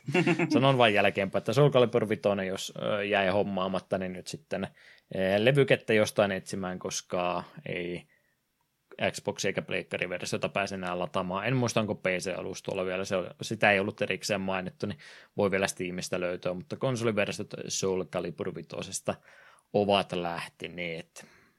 Jostain kumman syystä hyllystä löytyy, on ehkä tunnin pelan. Me en ole pelannut mitään muuta Soul Calibur kuin kakkosta ja kolmosta. Kakkosen jopa omistan ja siitä kovasti tykkäsin, mutta ei jostain syystä ikinä tullut sarjaa enempää perehdyttyä. Hmm. Edellinenhän oli ilmeisesti ihan, ihan näppärä ihmiset tykkäsi omia hahmojansa tehdä. Aivan, se oli se peli, joo. Siitä löytyy mielenkiintoisia teoksia. Mm. Se on selvästikin se salaisuus ö, nykyaikana, että millä, millä päästään kriittisen massa yli noissa taistelupeleissä, niin se on se hahmo, hahmon luonti. Sillähän se Street Fighter 6 nyt porskuttaa iloisesti. Siellä on mm. niin ää, photogenic hahmoja tehty kovasti silläkin editorilla kuin olla ja voi. Mm. Jeps, jeps, jeps. Semmoista pikauutisointia ja vähän hitaampaakin uutisointia oli viime ajoille. Fanikäännöksiä kolmin kappaleen tältä löytyi ja mielenkiintoinen viuhka täällä olisi tarjolla. Joo, ensimmäisenä on Shinsheiki Evangelion Koutetsuno Girlfriend Portable. Gainax Network Systemin kehittää visual novel-pelin porttaus PSPn vuodelta 2009. Pelin nimikohamo Mana Kirishima saapuu vaihto Shinjin kouluun ja heidän välille syntyy lämmin suhteen. Asuka epäilee, että uusi tulokas on vihollisen lähettämä vakoja, jonka tarkoitus on urkkia tietoja Nervin toiminnasta. Kääntäjinä Mugi ja Xys. Koska me en tiedä mitä evankelisen, onko tämä siis neonkielisen evankelioniin liittyvä juttu? Joo, kyllä kyllä. Okei, okay, sanat kuulu, tai nimet kuulosti hämärästi tutuilta, mutta ei tarpeeksi. On se nyt kumman, kun se ei ole evankelion on kattonut. Sä, sä et ymmärrä mua ihmisenä tarpeeksi hyvin ennen kuin sä oot kattonut evankelion. Edelleenkin suosi... robotteja ja robotit ei minun kiinnosta niin paljon. ei, ei se nyt niin, se on, no joo. On se, on se mekkasarja, mutta samaan aikaan se ei ole. Tär, tärkeä teos jo, vaikka ihmiset sitä pitkään niin tekotaiteellisena piti, niin tykkään siitä, että on yleinen mielipide uudestaan lämmennyt kyseiselle IPlle, vaikka se hirmuinen markkinointimasina vaankin on, vaan on ollut sen jäl- julkaisunsa jälkeen, mutta tykkään, tykkään kyllä evangelionisiteistä kovastikin. En varmaan tätä lähde kumminkaan pelaamaan. Sitten Escaform, Emotionin ja Bandai Visualin kehittämä strategia kautta roolipeli Pleikkari ykköselle vuodelta 99. Tarinan keskiössä on nuori tyttö Seseri, jolle Solbakanian valtio teettää jatkuvasti kokeita. Eräänä päivänä hän kuitenkin tutustuu vasta löydettyyn Beat-nimisen robottiin, jonka juuret löytyvät kauan sitten kadonneesta sivilisaatiosta. Yhteishuminen pakenevat vankeudestaan maan pinnalle, mutta sieltä herättävät uudet vaarat. Käänteinä Star, Stardust Crusaders, Aisha ja Paul Met. Ei, ei, ei, ei, mitään ei kyllä sano tämä pelin nimi. Onko tämä sulle ennestään tuttu? Ei sitä ole koskaan lokalisoitu, niin ei, ei ole varmaan minkäänmoisesta ää, lehtimainonnasta markkinointiakaan tämmöiselle pelille tullut, että vuoropohjainen strategiapeli, että taktiksipelihän tämä sulle periaatteessa olisi, mutta vähän pienempi skaalaisempi versio kumminkin, ettei mitään isoja armeijoita tainnut olla, vaan vähän pienemmällä, pienemmällä skaalalla sitten tehtyjä juttuja. Ja mielenkiintoisia pieniä elementtejä se kumminkin oli, että oli maininta, että jos et maksimi ruutumäärää vuorossa liiku, niin siellä vähän niin kuin seuraavaan vuoroon pystyt sitä, sitä tota, siirtoja ja tämmöisiä toimintoja jättämään. Niin tämmöistä pientä, pientä kivaa jippua, mutta muuten semmoista suht ää, peruskaura taktiikka pelaamista tuntui olevan. Aivan. Grafi- Sitten- grafiikat 16-bittisen päätyyli, että semmoinen ää, myöhäisen Super Nintendo-pelin näköinen peli ennemminkin, vaikka 99 vuoden peli oli kyseessä. Pienen studion teos kumminkin. Sitten viimeisenä on Gekibo, Gegisha Boy, TurboGrafx 16 kehitetty valokuvauspeli vuodelta 1992, kehittänyt Tomcat System. Pelin sankari on jättäytymässä pois valokuvauskoulussa vanhempiensa poismenon masentamana, mutta rehtori tarjoaa mahdollisuuden valmistautua koulusta, jos hän läpäisee asettamansa testit.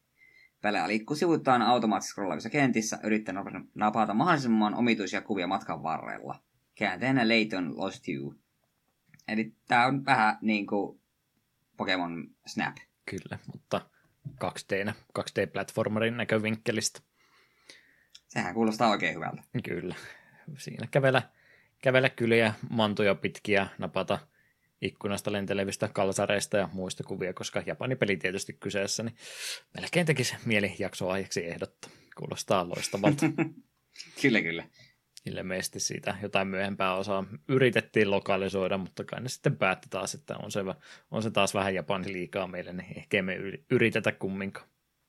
Mm. Kaikkea jännää sieltä Japanistakin löytyisi, jos joskus malttaisi yrittää, mutta täytyypä sieltä taas joku kerta jotain, jotain fanikäännöspeliä tarjota jakson aiheeksi, mutta se ei ollut tällä kertaa. Tällä kertaa ei ole myöskään Megaman Battle Network, niin kuin täällä lukee, koska joku on kopipastenut vanhat muistinpanot. Ei puhuta siitä, vaan jostain ihan muusta. Musiikkibreikki ja sitten mikä tämä mysteeripeli mahtoikaan olla, niin siitä olisi aika keskustella lisää.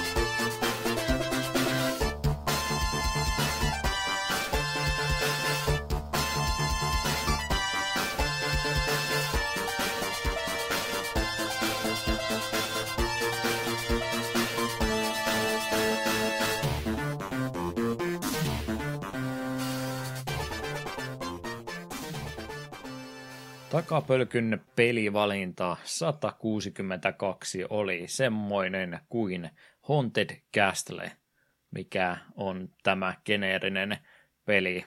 Tämä on itse asiassa Castlevania-peli, mutta syystä tai toisesta tarina ei tällä kertaa kerro, että minkä takia ei ole Castlevania nimellä, vaan tämmöisellä yleistermiä vaan käytetty, niin tämmöisestä tapauksesta olisi kyse syypäätä pelin valintaa monia. Yksi oli se, että halusin jotain vähän lyhkäisempää pelaamista, halusin jotain arcade-pelaamista ja samalla kun selailin vaihtoehto, että mitäs kaikkea hamsteri on meille Arcade Archivesin kautta tuonut, niin, niin silmään osui peli, joka näytti omituisesti Castlevanialta, mutta siinä ei lukenut Castlevania, niin eh, herätti mielenkiintoa ja näiltä ajatuksilta sitten heitin sen sinne linjoille. Ja ei oltu Castlevaniaitakaan vielä pelattu, niin mikä sen parempaa kuin aloittaa tätä parhaasta mahdollisesta päästä. Ja tuliko siinä paljastettua meidän mielipide, se jääköön nähtäväksi. Mutta tuommoisesta tapauksesta olisi tosiaan kyse ja Konamin pelistä tietysti muutenkin kyseessä. Konamista nyt tänne myöskin. Olen tänne vähän tekstiä laittanut, mutta ollaan siitä kyllä jo aikaisemminkin puhuttu, niin en tiedä, onko välttämätöntä Konami-historiaa sen enempää käydä. Voisimme tuosta ehkä silmäläkkiä vielä varulta, oliko siellä jotain tärkeitä pointteria, mutta välikysymyksenä kumminkin, niin olemme Castlevaniasta tietysti puhuneet silloin tällöin aina, mutta kun jakson aiheeksi se ei ole kumminkaan päätynyt, niin mikä on Eetun historia kyseisen pelisarjan kanssa, mikä oli eka kerta, kun tutustuit ja kuinka ahkera on sen jälkeen tullut noita Castlevaniota pelattua? No itse asiassa meillä ihan pentuna, kun Nessi löytyy, niin ihan Orkis Castlevaniakin sille oli olemassa. Ja kyllä sitä tuli tasaisin väliajoin aina pelailtua, mutta sen verran nuori vielä silloin olen ollut, kun sitä ekoja kertoja pelasin, että kuitenkin alle kouluikäinen tai kouluikäinen tai kouluaste, koululla sivusi aloittanut, niin olihan se eka Castlevania aika vaikea peli, että aika usein se matka pysähtyy joko kakkoskentässä medusahedeen takia, koska ne perkeleet tiputtiputit koko ajan rotkoon, tai sitten viimeistään kolmannessa kentässä siellä tulee se näitä ihme fliimenejä. Niin nuorempana tie yleensä tyssäsi aika usein sinne, ja täytyy myöntää, että myöhemmällä jälkeen ykköstä kun on pelannut, niin aika usein ei kyllä viimeistään kolmoskentän kohdalla rupeaa V-käydä nousemaan aika korkealle. Sen jälkeen niin emulaattorilla satunnaisesti pelannut Super Castlevaniaa ja kaikkea tällaista.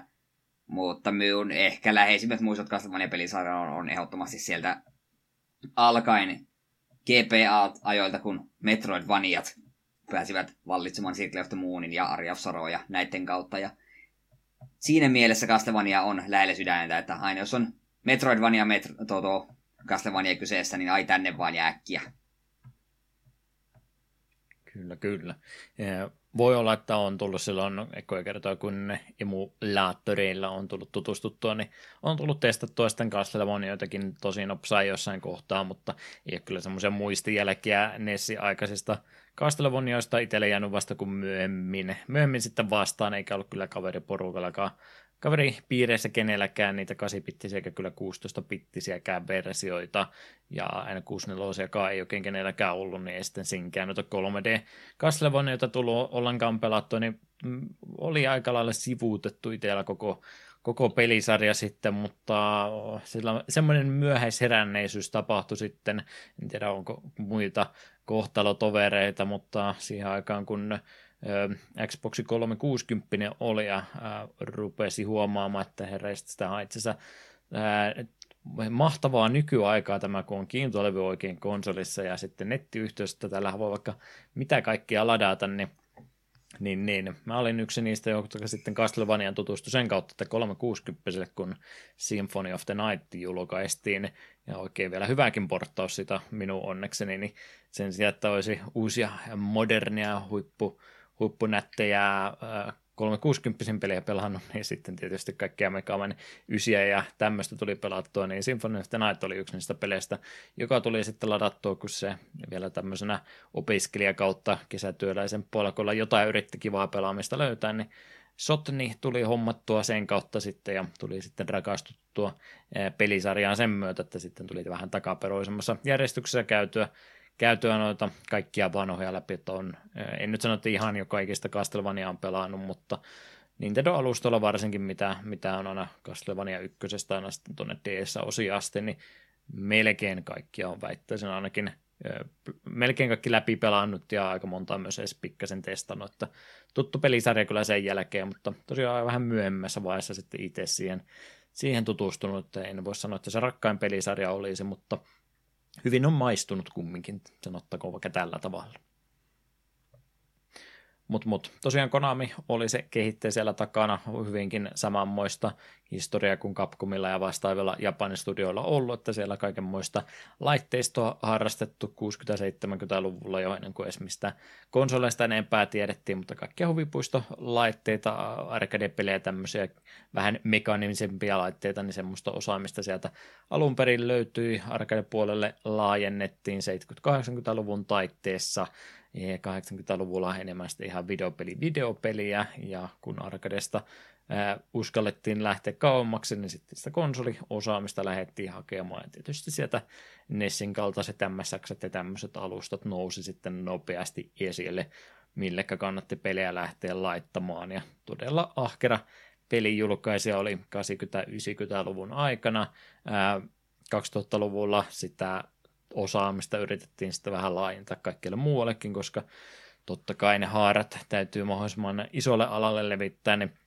2000-luvun puolella sitten rupesi kaikkia muutakin kasinopelaamista ja patsinkolaitteita ja muuta tämmöistä tapahtumaan, ja sillähän tiellä se periaatteessa sitten jäikin, kun tuo videopelaamispuoli rupesi jossain kohtaa olemaan semmoista, että kun ei sitä Konamilta oikein, sitten Metal Gearin lisäksi meillä on mitään muuta mielenkiintoista ainakaan meille länsimaalaisille tulevan, no tästäkin voidaan monta mieltä olla, mutta kumminkin ne pelin julkaisut hidastui, hidastui, hidastui, ja pitkä aika tuossa oltiin sillä, että ei meinannut sieltä Konamin suunnalta oikeastaan yhtään mitään tulla, ja pieniä elonmerkkejä nyt rupeaa taas tapahtumaan, että ehkä voitaisiin jotain tehdäkin, mutta sekin taitaa olla lähinnä lähinnä sitä, että siellä on Konamin nimi, mutta osaaminen taitaa tulla jostain talon ulkopuolelta tämän jälkeen, kun en tiedä mikä heidän pelin kehitysosaaminen tai laajuus siellä tänä päivänä edes mahtaa ollakaan.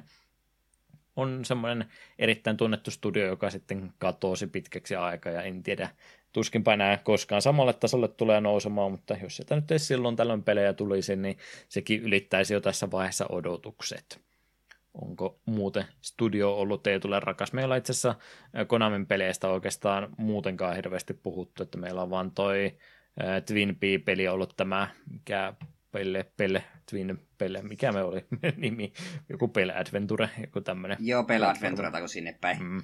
Se on itse asiassa olla meidän ainut Konami-peli tähän asti, että ollaan jotenkin sivuttu. Niin, niin onko Eetulla muuten Konami-pelien kanssa hirveästi historiikkia ollut? Kyllähän me on Konamin pelejä pelaillut aivan käsittämättömän määrä. Se on aina välillä yllättävää, niin tämäkin on Konamin, koska eikös just eh, muun muassa Paki O'Hare on mm. Konamin, Blades of Steel on Konamin, Metal Gearia on pelannut paljon ja onhan noita. Just niin kuin tämmöisen suuri osa niin yllättää, että niin, tämäkin on Konamin tekosia. Niin, niin joo. Et nimenomaan en, tässäkin nyt emme äkkiä päähäni muita keksi, mutta veikkaisin, että kun rupeaisi pelikehit- tai niin kuin listaa katsomaan kaikista niiden peleistä, niin aika iso liuta niistä olisi. Okei, no nyt itse avasin listan. Sunset Riders, joo, tuttu. Sitten Turtles, nämä F- beatemapit on niiden tekosia. Öö, otanko me sellainen lista vielä lisää, koska tämä on tosi mielenkiintoista mm. kontenttia, kun me sellainen listaa ja kerron, kerron teille. Kyllä, kyllä. Turtles. Parodius, eikö Gradius ole kanssa niiden juttuja? Mm, joo. Niin, ja Aha, nää tehnyt ihan pirusti pelejä. Ja aika pitkälti hyviäkin pelejä. Se on vähän ehkä sääli. Kontrat, totta mm. kai. Ah, niin kuin, mm, niin. Se on tavallaan jännä, että se on onnistunut jotenkin Konami viime aikoina olemaan, tai viime vuosina onnistunut kaivamaan itselle koko ajan syvempää kuoppaa. On ne nyt ruvennut, kun on näitä hemmetin julka- tekemään näitä collectioneja, niin vähän niin kuin nostaneet taas päätä. Että hei, kyllä me osataan tehdä muutakin kuin Metal Gear ja suututtamme Hideo Kojimaa. Kyllä, kyllä. Turtlesit ja kontrotti on itselle tärkeitä ja paljon siellä urheilupuolellakin oli semmoista, ennen kuin EA vei kaikki lisenssit itsellensä, niin silloin vielä tuli Konami-urheilupelejä paljon pelattua, niin sitä varmaan tuo Track and Field päällimmäisenä aina itselle ah, mielessä, mielessä ollut. Sekin on kova peli. Castlevania myöskin yksi heidän pelisarjoistansa on, ja meillä on sitten aika varhaisesta osasta kyse. Nyt täytyy vielä tuosta tosi kovasti lennosta vielä varmista, että milloin Simon's Quest oli, mutta tosiaan Haunted Castle, mitä julkaistu oli, niin 88 Japanissa – helmikuussa, mutta jos tämä tieto on oikein, että Japanista tuli vasta myöhemmin, niin muualla oli pikkasen aikaisemmin, että ensin tuli itse asiassa Pohjois-Amerikassa ja Euroopassa pari kuukautta jo aikaisemmin, eli joulukuu 87 olisi niin kuin ensimmäisiä kertoja, kun Haunted Castle on päässyt arcade pelaamaan ja sitten pari kuukautta myöhemmin vasta muilla alustoilla, niin, niin näin ajallisessa järjestyksessä jo Game Boykin tuli vasta myöhemmin, niin kolmas Castlevania-peli pitäisi minun laskennan mukaan olla, että ykkönen Simon's Quest tullut Japanissa elokuussa, elokuussa 87 ja sitten Haunted Castle sen vuoden tota, loppupuolella. Niin se materiaali, mitä Castlevania-pelisarjasta sitä ennen ollut, niin ollut sitten noissa, noissa kahdessa osassa niin vielä sitä tietynlaista muotoansa ollut hakemassa. Vähän samaa sitten taas kuin sieltä te tämmöisetkin on ollut, ollut tuolla aikanaan, että jatko-osa on ollut kovasti kirjalainen, niin sitä oli Castlevania 1 ja 2 keskenänsä, mutta Haunted Castle 1 ehdottomasti lähempänä sitten tuota alkuperäistä Castlevaniaa, ainakin, lähe, ainakin lähempänä kuin kakkosta, sanottakoon näin päin mm. vaikka. Mutta 87 taitteessa on peliä päässyt alun perin pelaamaan. Eurooppa-versiotakin siis siitä on, on kuulemma mukaan liikkunut. Konsolin julkaisuja sitten on uudelleen julkaisuja tapahtunut kahteen kertaan. Toinen niistä ensimmäinen tapahtui ainoastaan Japanissa. Siellä oli oma pelijulkaisusarjansa, mikä taisi myöskin, oliko jopa hamsteria silloinkin olemassa. En tiedä kenenkä kautta oli, oli ollut, mulle se hamster-sana jäi mieleen, saattoi olla jo silloinkin, että Pleikkari kakkoselle tuli kokoelmapaketti, missä toukokuussa 2006 pääsi Haunted Castle pelaamaan sitten kotisohvalta käsin, ja myöhemmin sitten Arcade Archives-julkaisua, mitä me tällään, tällä kertaa myöskin pelasimme, niin 2016 vuonna joulukuussa Japanissa ensin, ja sitten muualla maailmassa niin syyskuu 2017 alkaen on ollut tämä versio pelattavissa muuallakin. Ei pääse tämmöinen merkkitapaus sitten tämän pelisarjan varrelta myöskään meiltä unohtumaan genrenä meillä jonkinmoinen platformeri, mutta onko se sitten enemmän action platformeri vai mikä, mutta 2D-tasoloikasta periaatteessa kyse olisi. Miten se etu Haunted Castle Castlevania-sarjassa ollaan, mihinkä kohtaan sijoittuu, mitä, mitä, kuinka paljon viittauksia tähän peliin on myöhemmissä osissa ja kaikki kerro Eetu tästä Loresta minulle. Joo, no pelihän alkaa iloissa merkeissä. Simon Belmont on juuri mennyt naimisiin. Ja koska elämä yksinkertaisesti ei voi olla kivaa, niin Dracula vaan ilmestyy tyhjästä ja kidnappaa Simonin vaimon ja eihän siinä auta muuta kuin lähteä perään. Tässä teille tarina. Arcade-pelistä kyse, niin ei siinä kun kolikkoja pistää koneeseen, niin se nyt viitti jonoa liikaa venyttä ylimääräisellä tarina tekemisellä, niin 10 sekuntia riittää ihan hyvin pohjustukseksi. Kyllä. Kauhean myräkkä siellä linnan ympärillä tuntuu olevan ja ei siellä päivääkään rauhaa, kun aina se Dracula tulee takaisin. E, ensin se piti olla jotenkin kerran sadassa vuodessa vai mikä se oli se juttu, ja sitten se tulikin vähän useammin kumminkin. Ei niitä kaikkia lasketa. Kuka, kuka näistä pitää kirjaa, monta kertaa Dracula on tullut takaisin? Hetkinen, mutta jos se tulee Simonia kiusaamaan, kun eikös kakkosen juoni on just sitä, että Simon estää Drakulan palaamisen? No ei se onnistunut hirveän hyvin siinä sitten. Mutta eikö se nimenomaan peli lopussa, että se onnistuu siinä, niin... Miten tämä voisi sijoittua aikajanalle? Nyt please, joku Castlevania-nörtti, tulkaa äkkiä kertomaan, että kuinka tämä sattuu. Ja missä on Castlevania Timeline-kirja? No, e, e, kato, kun ei siinä kohtaa pelisarja jakaantui kahteen eri osaan, missä toisessa sankari onnistui ja toisessa sankari epäonnistui. Aa, niin aivan, se aivan. meni kato siinä vähän, vähän monimutkaisemmaksi, mutta... Aivan, aivan. Ei mitään. Ehkä tästäkin joku tarinakirja joskus tulee, että miten tuo Castlevania Lore saadaan sitten yhteen. Joo, jes, hyvä. Siellä on onneksi sen verran vuosituhansia välillä ollut, että siellä on sen verran väliä näiden pelien välissä, että ehkä, ehkä tämä onnistuisi jotenkin selittämään, mutta me ei sitä nyt yritetä tällä kertaa selittää. Mutta jos Castlevania-pelit ei ole entuudestaan tuttuja ollut, niin tätä perinteisempää ennen kuin näitä Metroid-elementtejä tähän ruvettiin ottamaan, niin Castlevaniatkin oli oli niin kuin omia, omia ihan perinteisempiä platformereita vielä alun perin ja sillä linjalla ollaan Haunted Castlenkin parissa. Eri, eli sivuttain skorollaavaa toimintaseikkailua olisi meillä, meillä tuossa menossa ja eurooppalaista maisemaa enimmäkseen sieltä inspiraatiota ottanutta ympäristöä kyseessä, että jopa ehkä ennen keskiaikakin, en muista mitä on ollut kaikkia niitä vuosia, mitä on Castlevanian varrella otettu, mutta linnaa ja kaikkea muuta ritarihommaa ja tämmöistä, mitä on ollut, niin sen tyyppisessä ympäristössä on tuolla Transylvania maisemissa ja lähiympäristössä aina harrastettu on. Niin, niin, Castlevaniat 2D sivuttain skrollaavia platformer-toimintapeli sekoituksia, joissa sitten tämä teema on yleensä ollut tämmöistä kauhu, kauhumeininkiä ja muuta, että varsinkin ykköset ja tämmöiset, niin kovasti otettu inspiraatiota siitä, mitä Hollywoodkin äh, Universali Monsterit aikanansa oli, oli sitten Draculat, Frankensteinin hirviöt ja tämmöiset otukset, ihmissudet ja kaikkia muuta tämmöistä, niin tämmöinen on aika lailla viholliskavalkaadi aina näissä Castlevaniossakin sitten ollut, ja piiska siellä sitten, jonka sukunimi yleensä Pelmont on ollut, niin ollut sitten näissä tämä sankarin roolissa ja Dracula odottaisi meillä siellä sitten jossain linnan kätköissä. Niin, niin ei lähtenyt tässä kohtaa kolmas peli tai tämmöinen varhainen pelijulkaisu sitten, pelijulkaisu sitten tätä kaavaa rikkomaan. Simon Quest sitten, joka oli tämä konsoli aikaisempi julkaisu, niin siinä yritettiin vähän semmoista seikkailupelielementtiäkin enemmän saada ja isompaa, isompaa maailmaa ja ympäristöä, mutta markkeripeliä kun lähdettiin tekemään, niin mieluummin haluttiin sitten taas ihan kenttäpohjaista perinteisempää platformeria lähteä harrastamaan. Mutta tosiaan sivuttain vasta kun toiminnasta olisi kyse, niin jompaan kumpaan suuntaan liikutaan. Toiminnat aika simppelit, mitä pystyy pelihahmolla tekemään.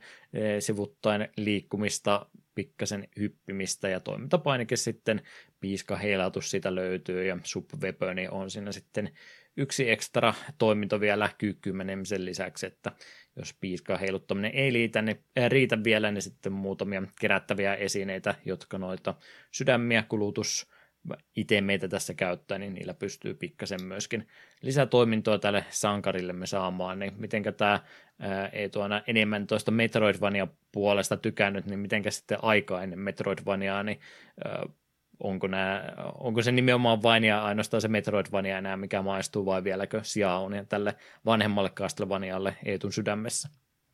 Öö, varmaan tarkoitit, että aikainen Castlevania. Tuli niin monta Metroidvania samassa lauseessa. Niin... Aikainen Metroidvania siis, eli ennen kuin Symphony of the Night tuli ja nämä, niin mitenkä kun enemmän pelaat Metroidvania-tyyppisiä pelejä, kumminkin, tai ainakin Aa. niistä tykkäät kehua, niin se on muutenkin Castlevaniat enemmän profiloitunut nimenomaan Sottenin jälkeisistä peleistä, niin mitenkä nimenomaan pelit ennen sitä, niin vieläkö, niin, aivan, aivan. vieläkö tilaa on Eetun, Eetun tota pelikirjastossa tämän tyyppiselle Castlevanialle? No siis, joo, koska onhan tämä nyt kuitenkin silti 2D-toimintatasoloikkaa, ja mikä siinä, sehän on peligenränä varsin passeli, vaikka Metroidvanian puolen enemmän tykkäänkin kääntyä, ja onhan tämä nyt hyvin klassista meininkiä. Joo, sulla on sun ruoskas, joka jostain syystä viimeisessä muodossa kehittyy miekaksi, se oli hämmentävää. Ja sit sulla on subweaponit ja viholliset on tuttua, ja sulla otat hittiä, niin lennät kunnolla, otat knockbackia ja kaikkea, niin perinteistä Castlevaniaa. Kyllä, se, kyllä se, sekin minun, minun uppoaa, vaikka yleensä se vaikeusaste jossain kohtaa rupeaa vähän ketuttamaan.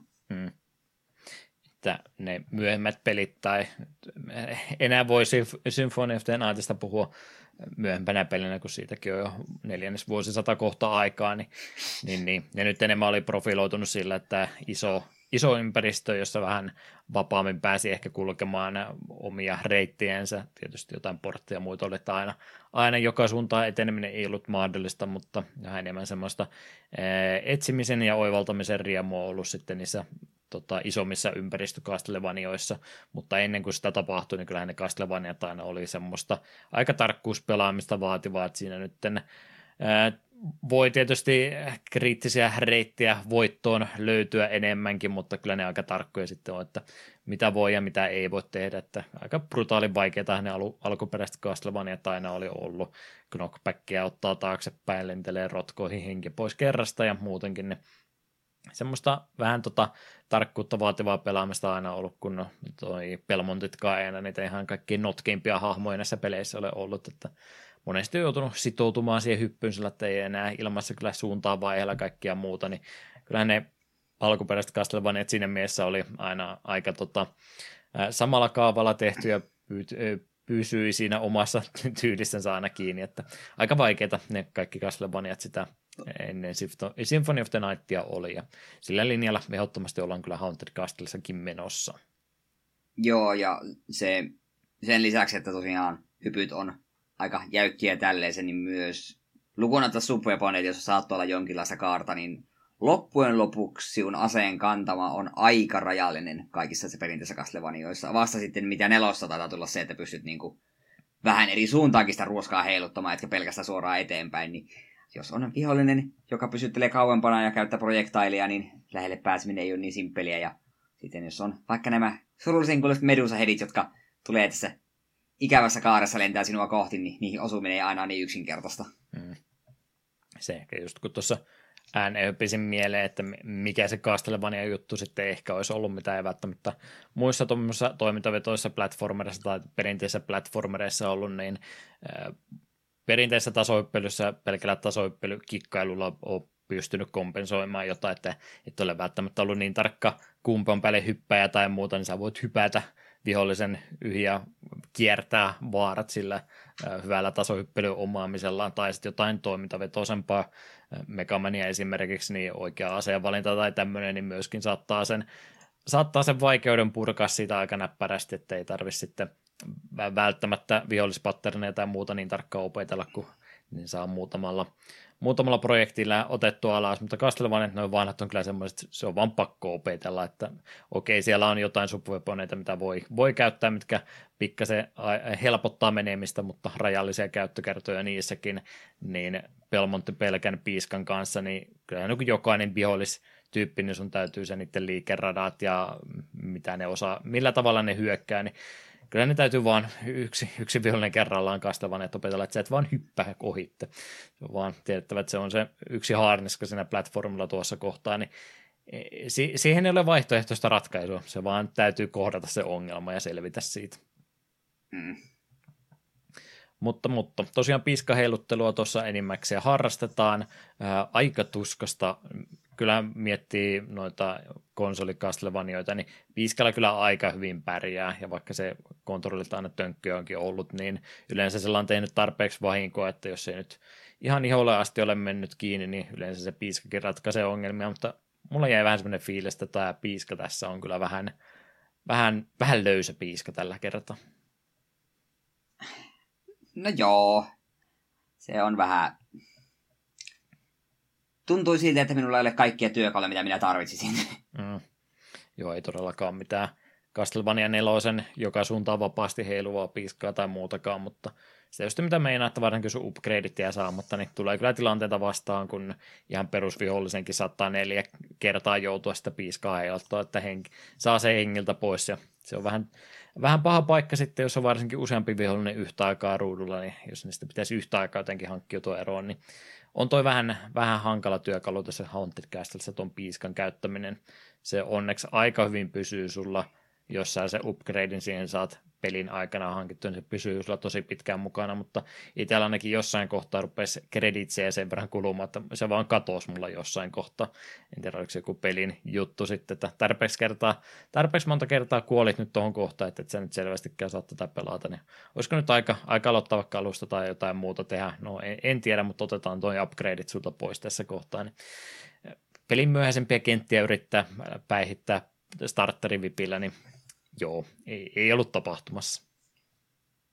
Joo, tuntuu vähän just siltä, että koska on arcade-peli kyseessä, niin pistetään vaikeusosasta vähän sinne kunnolla nupit kaakkoon, niin rupeaa niitä kolikoita satelemaan vähän enemmän. Mm-hmm.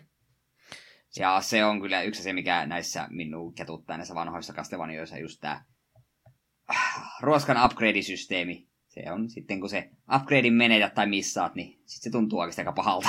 Mm-hmm se just miettii näitä ihan vanhempia Castlevaniaita, vaikka onkin pelisarja nimenomaan konsolipuolelta alkanut, mutta kyllä niissä, niissä ihan ensimmäisessäkin näkee, näkee sen, että se on sen studion osaaminen ja mistä se kokemus on kerätty, niin se on sieltä arcade-pelien kehittämisen puolelta tullut. Että sitten miksi Castlevaniasta tuli pelisarja, oli varmasti sen takia, että siinä oli, oli tarpeeksi konsoli pelaamiseen tarkoitettua ja sille suunnattua pelisuunnittelua ihan ensimmäisessäkin Castlevaniassa, mutta se, että joku väittäisi, että se ei edes mitään arcade juurta siinä ykkös Castlevaniassakaan olemassa, niin se on kyllä ihan väärä väittämä. Niin siinä mielessä ymmärrän, että minkä takia Castlevaniastakin on haluttu se arcade, arcade-versio sitten jossain kohtaa tehdä, mutta se, että siihen alkuperäiseen Castlevania lisätään arcade-maisuutta lisää, niin sanottakoon, että ei se siitä kyllä parempaa peliä tehnyt se oli kumminkin tämän, tämän pelin juju ollut, että minkä takia haluttiin, haluttiin sitten tehdä, niin oli ajatus nimenomaan se, että tehdään siitä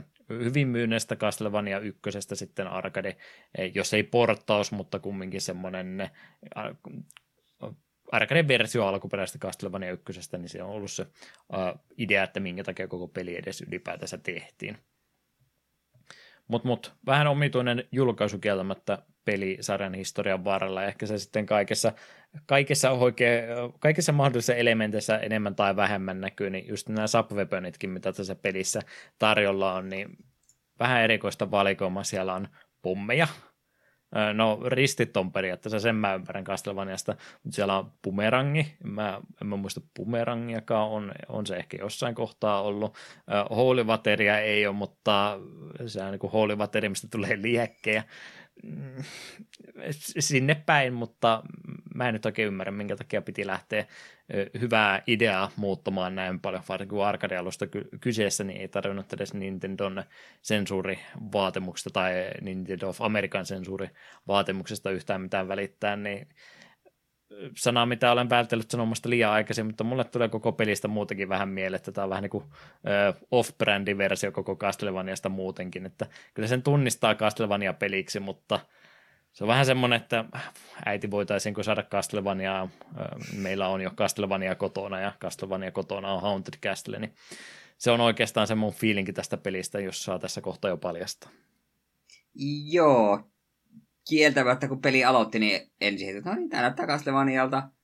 Sitten rupe pelas e- ekat sekunnit silleen, okei, no tää jokin tuntuu väärältä. Ja sitten ennen superioni, mikä saat, niin on pommi. Niin siinä vähän olisi, ei Castlevaniassa kuulu olla pommeja, mitä täällä tapahtuu? Hmm. Ja haluan jo tässä kohtaa mainita pelin saman aikaan kauneimman ja kamalimman asian. Simonin kävelysykli.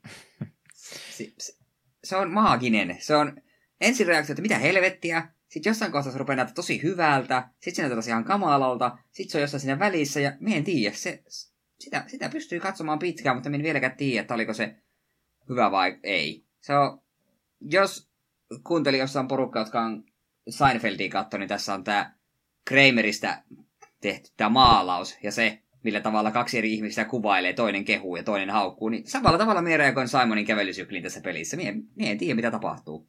Se on kamaa, kauhistuttava, mutta se on myös kaunis.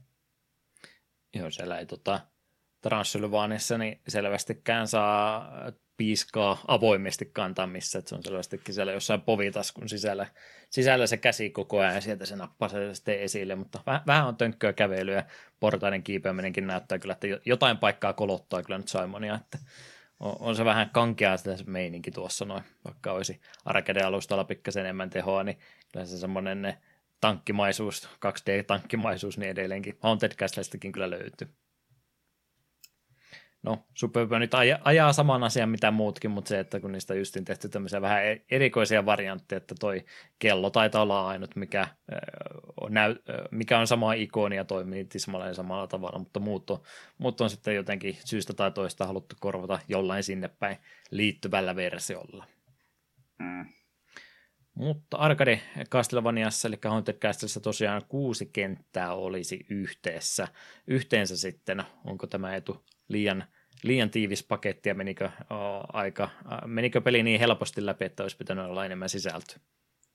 No me että pelissä olisi vähän kenttiä. Suoraan sanoen, että saanut pelata vähemmän aikaa. Tai no siis eihän me päässyt peliä läpi asti. Kolmanteen kenttään pääsin pari kertaa vai neljänteen. Kaksi Sitten katsoin YouTubesta loppuun. Niin, se oli vähän, että ei, ei siis, ei tätä, ei tätä enempää, kiitos. Mutta sitten taas jos peliä osaa pelata ja katsot YouTubesta longplay, niin se on 16 minuuttia, niin ei tämä kauhean pitkä peli todellakaan ole, jos oikeasti tietää mitä tekee. Ongelma on vaan siitä, kun sun pitäisi vaan opetella peli ulkoa, mistä tulee mikäkin lepakko. Se nimittäin eka kenttä oikeasti menee tosi helposti ja kivasti. Ei siinä mitään. Mutta kakkoskenttä, kun rupeaa olemaan niitä instakill-rotkoja ja epämääräisesti lentäviä lepakoita, mitkä spoonailee ärsyttävissä kohdissa, niin siinä kun kuolet toistuvasti uudelleen ja uudelleen. Ja mien ymmärrä, koska me pelattiin tätä Switchin arcade-versioa, mm. niin pystyy lisäämään näitä krediittejä. Mutta jossain kohtaa peli ei antanut lisätä näitä krediittejä. Sitten kun mulle tuli game over, se oli vasta, että no niin, takaisin alkuruutuun. Ja, ja siinä kohtaa mulla meinaa mennä vähän kuppi nurin, koska minä haluaisi pelata tätä peliä enempää ja en ainakaan aiempia kenttiä uudelleen. Mm. Oli tarpeeksi, ää, tarpeeksi rahaa Konamille tiennyt, niin ei nyt elänyt enempää aina muidenkin pelata välillä. Tai se Switchi vaan sääli, mutta elää, elää, elää tätä peliä enää pelaa enempää. Mä pelaamaan sitä Zeldaa ihan oikeasti nyt. Se pääsee. Joo, ku, kuusi semmoista kenttäkokonaisuutta äh, periaatteessa yhteensä, yhteensä tuossa vaan löytyy. Ja en mä nyt sano, että noi vanhat Castlevaniat koskaan olisi mitään, ää, mitään tota, kenttäsuunnittelun riemuvoittoa. Ehkä Dracula se nyt ja siitä eteenpäin parannettiin meininkiä. Ykkösessä on tukaalia elementtejä, mitkä nyt sitten voi tietysti haasteena ottaa vastaan, mutta ykkönen ja varsinkin kakkonen niin ei ole, ei ole koskaan mitään semmoista kenttäsuunnitteluriemuvoittoa ollut, ollut muutenkaan, mutta Haunted Castle kyllä osaa sitten vetää vielä, vielä kovastikin se, sen alitse ja rupeaa muutenkin vähän semmoinen fiilinki näiden puheitten, näiden testaamista ja huomioiden jälkeen tulemaan, että ei tämä varmaan koskaan ollut Konamille mikään kovinkaan tärkeä prioriteetti tästä nyt mitään tärkeitä mainline Castlevania-peliä pitäisi koskaan tehdäkään, että pari tekakenttää nyt vielä joo, joo ihan jees menee, mutta mitä pisemmälle etenee, niin jossain kohtaa varmaan viitoskentän kohdalla sitten rupeaa huomaamaan, että yrittääkö ne nyt enää oikeastaan, oikeastaan ollenkaan, että tasasta matalalla platformeria tasaisella maalla kävellään vaan eteenpäin ja ei nyt onneksi sentään mitään haastavaa tasohyppelyä, mutta semmoista ihme siksakkihyppelyä välillä. Ei edes taas omituista siksakkiportaikkoa jossain ruudun reunalla. Mennään välillä vasemmalle, ylös, oikealle, alas, tälläkin. Jotain omituista sokkeloisuutta on parin kohtaa yritetty saada joukkoja kaiken kruunaa sitten kuutoskenttä, joka on pidä vasemmalle pohjassa kaksi minuuttia. No okei, se on aika ikoninen kohta Castlevania-peleissä, kun ollaan menossa – taistelua Draculaa vastaan, niin siinä aika monesti, monessa pelissä on ollut tämä kohta, että kävelään sitten pitkään sillä ylitte. Mutta kun siinä yleensä jotain vihollista tai muuta mielenkiintoista ripoteltu joukkoa, ja tässä se on sitten se sama lepakko, joka tulee samalla aikasyklillä samalta korkeudelta joka ikinen kerta uudestaan ja uudestaan.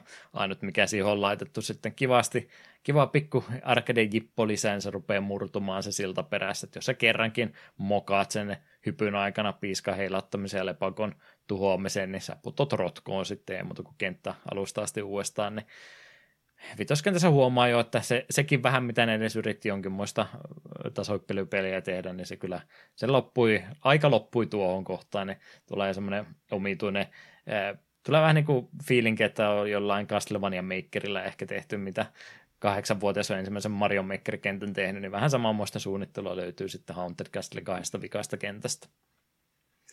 Joo, ja kuten sanoit, se on ikoninen se, kun mennään ne viimeiset portaat Drakulan, Drakulan huoneeseen. Se on ollut monessa kanssa tälleen, mutta ongelma on siinä, että jos koko, peli sen, koko muu peli sen ympärillä on kaikkea muuta kuin ikonista ja kaiken puolin silleen vaan huonosti toteutettu Castlevaniaa, niin ei se paljon painoarvoa anna. Etenkin jos tuostenkin vielä onnistuttiin möhlimätä ja sitä ikä, ikävää.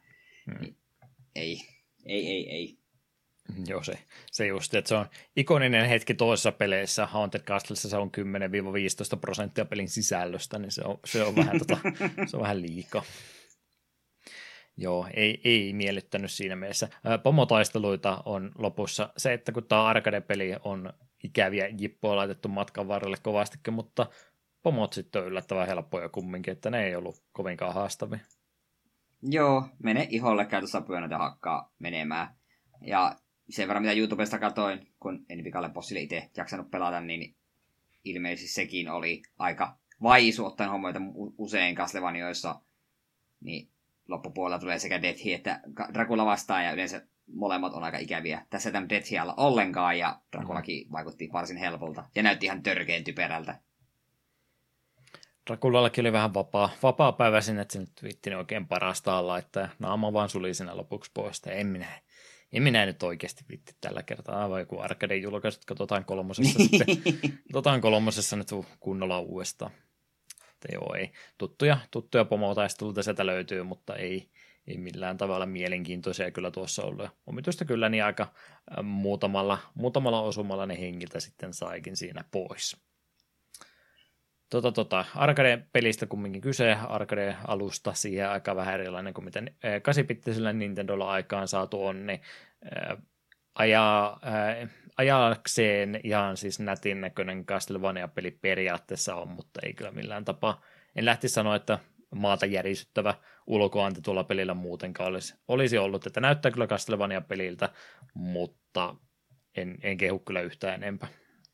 Joo, ja niin kuin sanoit, näyttää just semmoista off-brand Castlevanialta, että jokin, siis, että ei tämä niinku rumaa ole ja silleen, mutta sitten just se kävelysykli ja jotenkin hir- monster design ja kaikki jotenkin tuntuu vähän väärältä, että ei, ei, ei, Luur, ei tämä ei tunnu siltä, ei tunnu siltä. Mm, luurangot venkselaa jotenkin omituisen näköisesti ja mä noita hiekkamiehiä muista hirveästi nähneeni ja jotain omituista noiden lepakoiden lentosyklissäkin on ja kaikkea muuta, että Joo, sa- samoja vihollistyyppejä, mutta huonommin toteutettu.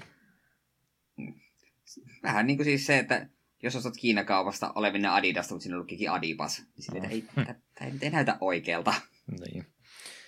Joo, se tarkkuus on paljon tarkempi kuin isot hammuspraitit ja muut, mitkä tietysti vahingon ottamisella tälle tekee omat ongelmansa, mutta en, en usko, että tuolta arcade-alustalta nyt ihan kaikkia tämän pelin myötä kyllä oltaisiin irti saatu.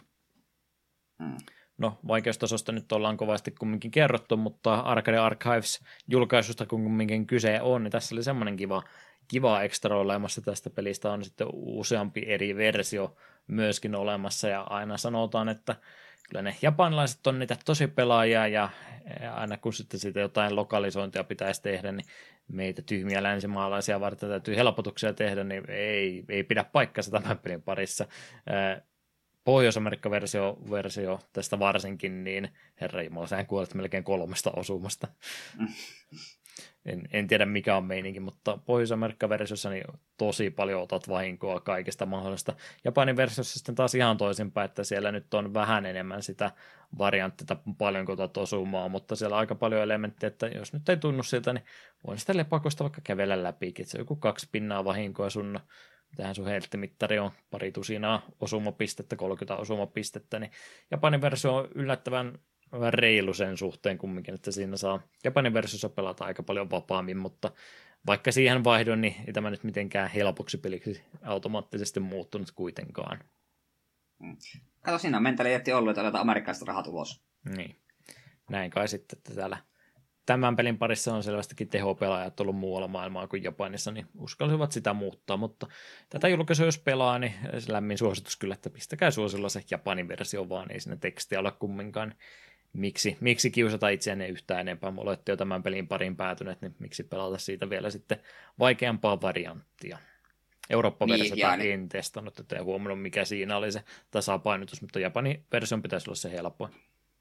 Eurooppa-versio itse pelasin ja en tiedä, ei, ei ainakaan Amerikka-versio mitä oli damage, en huomannut, että mikään olisi niin tervittävän paljon sattunut. Pääsääntöisesti me kuulin sitten Midpool Rotkoon, koska joku pirun lepakko tönäsi mut sinne. Mm. Se on vähän, se on aina ollut näissä muodossa Castlevaniassa se ongelma. No, ettei nyt ihan haukkumiseksi mene kumminkaan, niin musiikkipuoli, Kenichi Matsubara – on henkilö, joka työskenteli Konamin palveluksessa silloin aikanaan, kun arcade-pelejä ja sitten varhaisempia konsolipelejäkin tehtiin, eli 86-94 välillä. Hänen ensimmäinen sävellyksensä Konamin puolella oli Penguin Adventure MSXlle, josta omituinen yhteys sitten Hideo Kojimaan, koska se oli myöskin Hideo Kojima.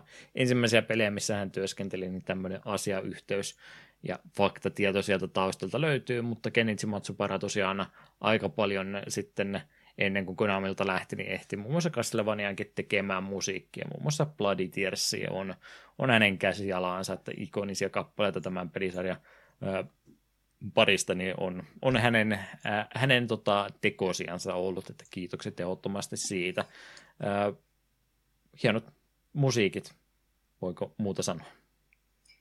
Siis joo, tämä musiikkipuoli on ainut asia, mikä tässä pelissä huutaa Castlevaniaa. Musiikit on oikein mainiot ja oikeasti kuulostaa Castlevanialle. Jos laittaa silmätkin, kun te peliä pelaa, niin voi luulla pelata Castlevaniaa. Joo, se, että tietysti jonkin verran kiitos menee eh, kahdelle edelliselle Castlevanialle, että sieltä on otettu, otettu melodiota myös, mutta varmaan tärkein asia, mikä tämä peli on tälle pelisarjalle tehnyt, että musiikkia, mitä tässä pelissä käytetty on, niin sitä on sitten remiksattu myöhemmissä osissa myöskin aina tuolla DS ja tämmöisissä julkaisussa astikin, että se on se Lekasi isoin tällä pelillä, niin se on ehdottomasti tältä musiikkipuolelta. Ei meidän tarvitse tuota itse peliä se enempää välttämättä muistella. Mm. Kyllä vain. Tota, tykätään yleensä peleistä puheella eh, juurta jaksain tärkeistä ja välillä vähän epätärkeistäkin asioista, mutta en mä oikeastaan tiedä, mitä mä voisin Haunted Castleista muuta sanoa. sanoa sitten tietysti pelisarjasta. Itsestä se olisi voinut vaikka kuinka paljon laittaa tuonne listaan, mutta ajattelin Eetu pää vaivaa vähän, vähän tota vältellä ja ruvennut kaikkia Castlevania sen takia tässä listaamaan, niin näillä puheilla, näillä kommenteilla Eetu, oliko Haunted Castle mukava yllätys? Ei. Mie, mie sanoin sen jo ennen kuin olettiin nauhoittamaan, että me voitaisiin koko pääosio kuitella sille, että tämä on huono Castlevania. Mm. Ja sitä tämä on. Tämä on vaan kaikin puolin niin kuin huono Castlevania. Musiikki oli kivaa, mutta käytännössä kaikki muu on vaan niin kuin ei, mi... Me pelaan mieluummin Castlevania ykköstä uudelleen, koska tämä Ei. Yksinkertaisesti ei. Kattokaa sitä kävelysykliä vähän aikaa YouTubesta ja sulkekaa sen jälkeen vaikka saman niin koko tietokone. Ei, ei, ei jatkoon, ei missään hemmetin nimessä. Mm.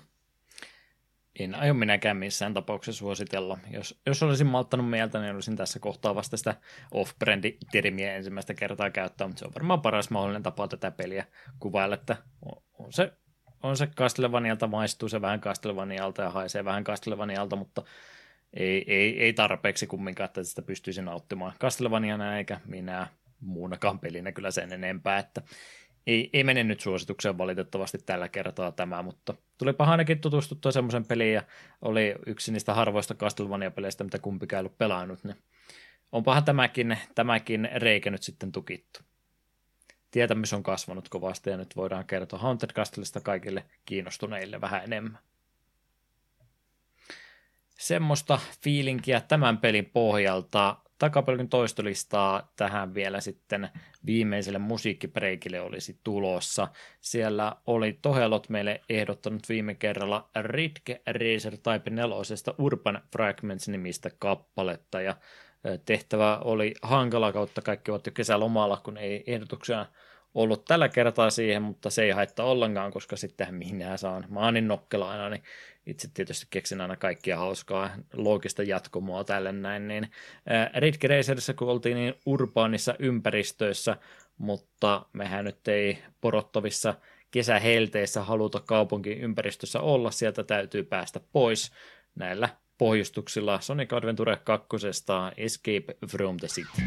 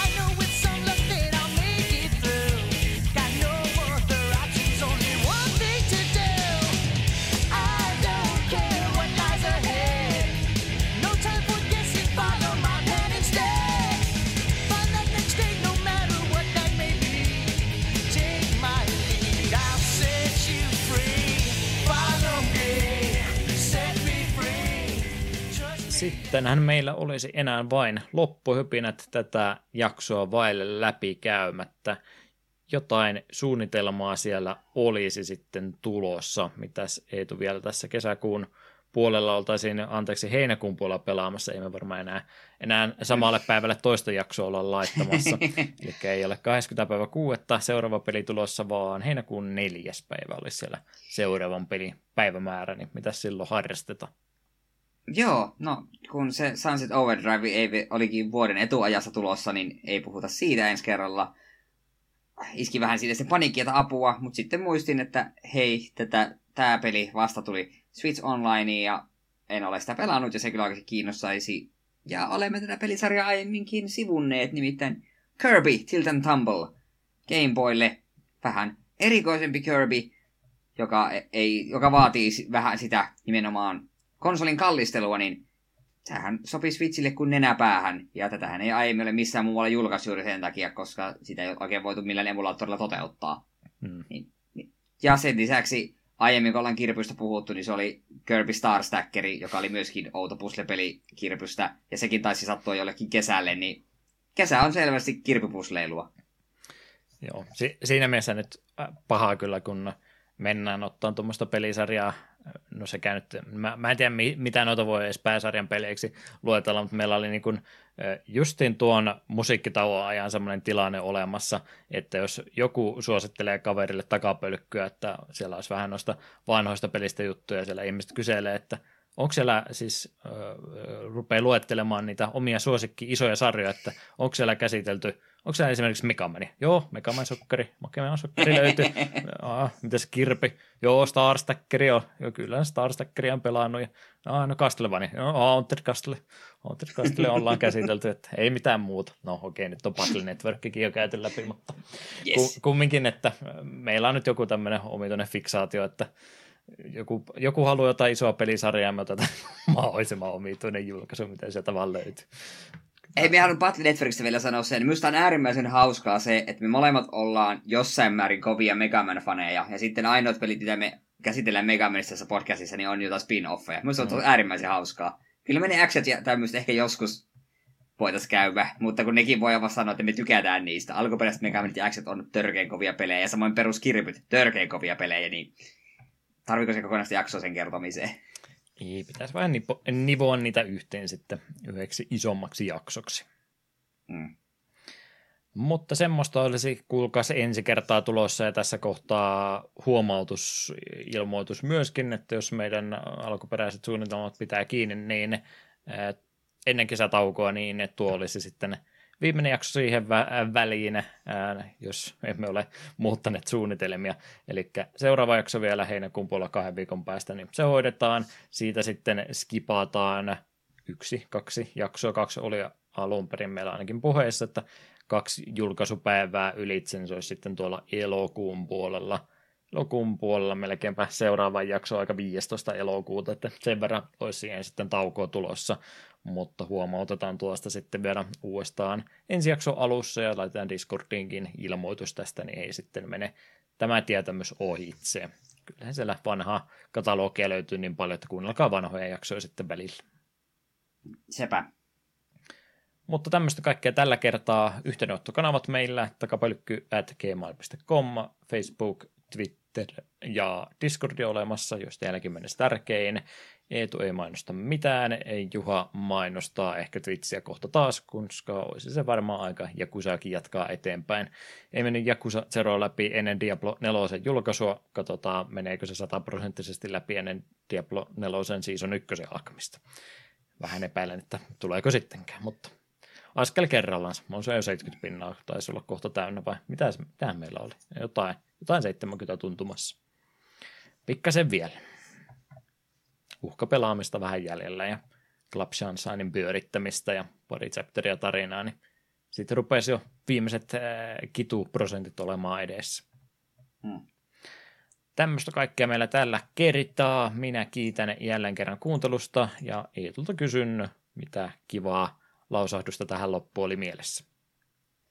No joo, ei hetkeä ollut eläkeläisiä. Nyt itse asiassa on tosi niin kuin tavallaan aiheeseen, tai ajankohtaan sopivaa, koska viikon päästä on juhannus.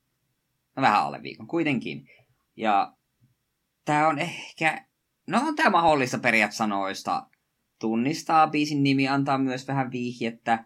Kappaleen nimi on siis suomalaisittain Savua laatokalla, ja sanat menee kertosäkessä näin. Kokossa humppaa. Olen tulessa. Kokossa humppaa.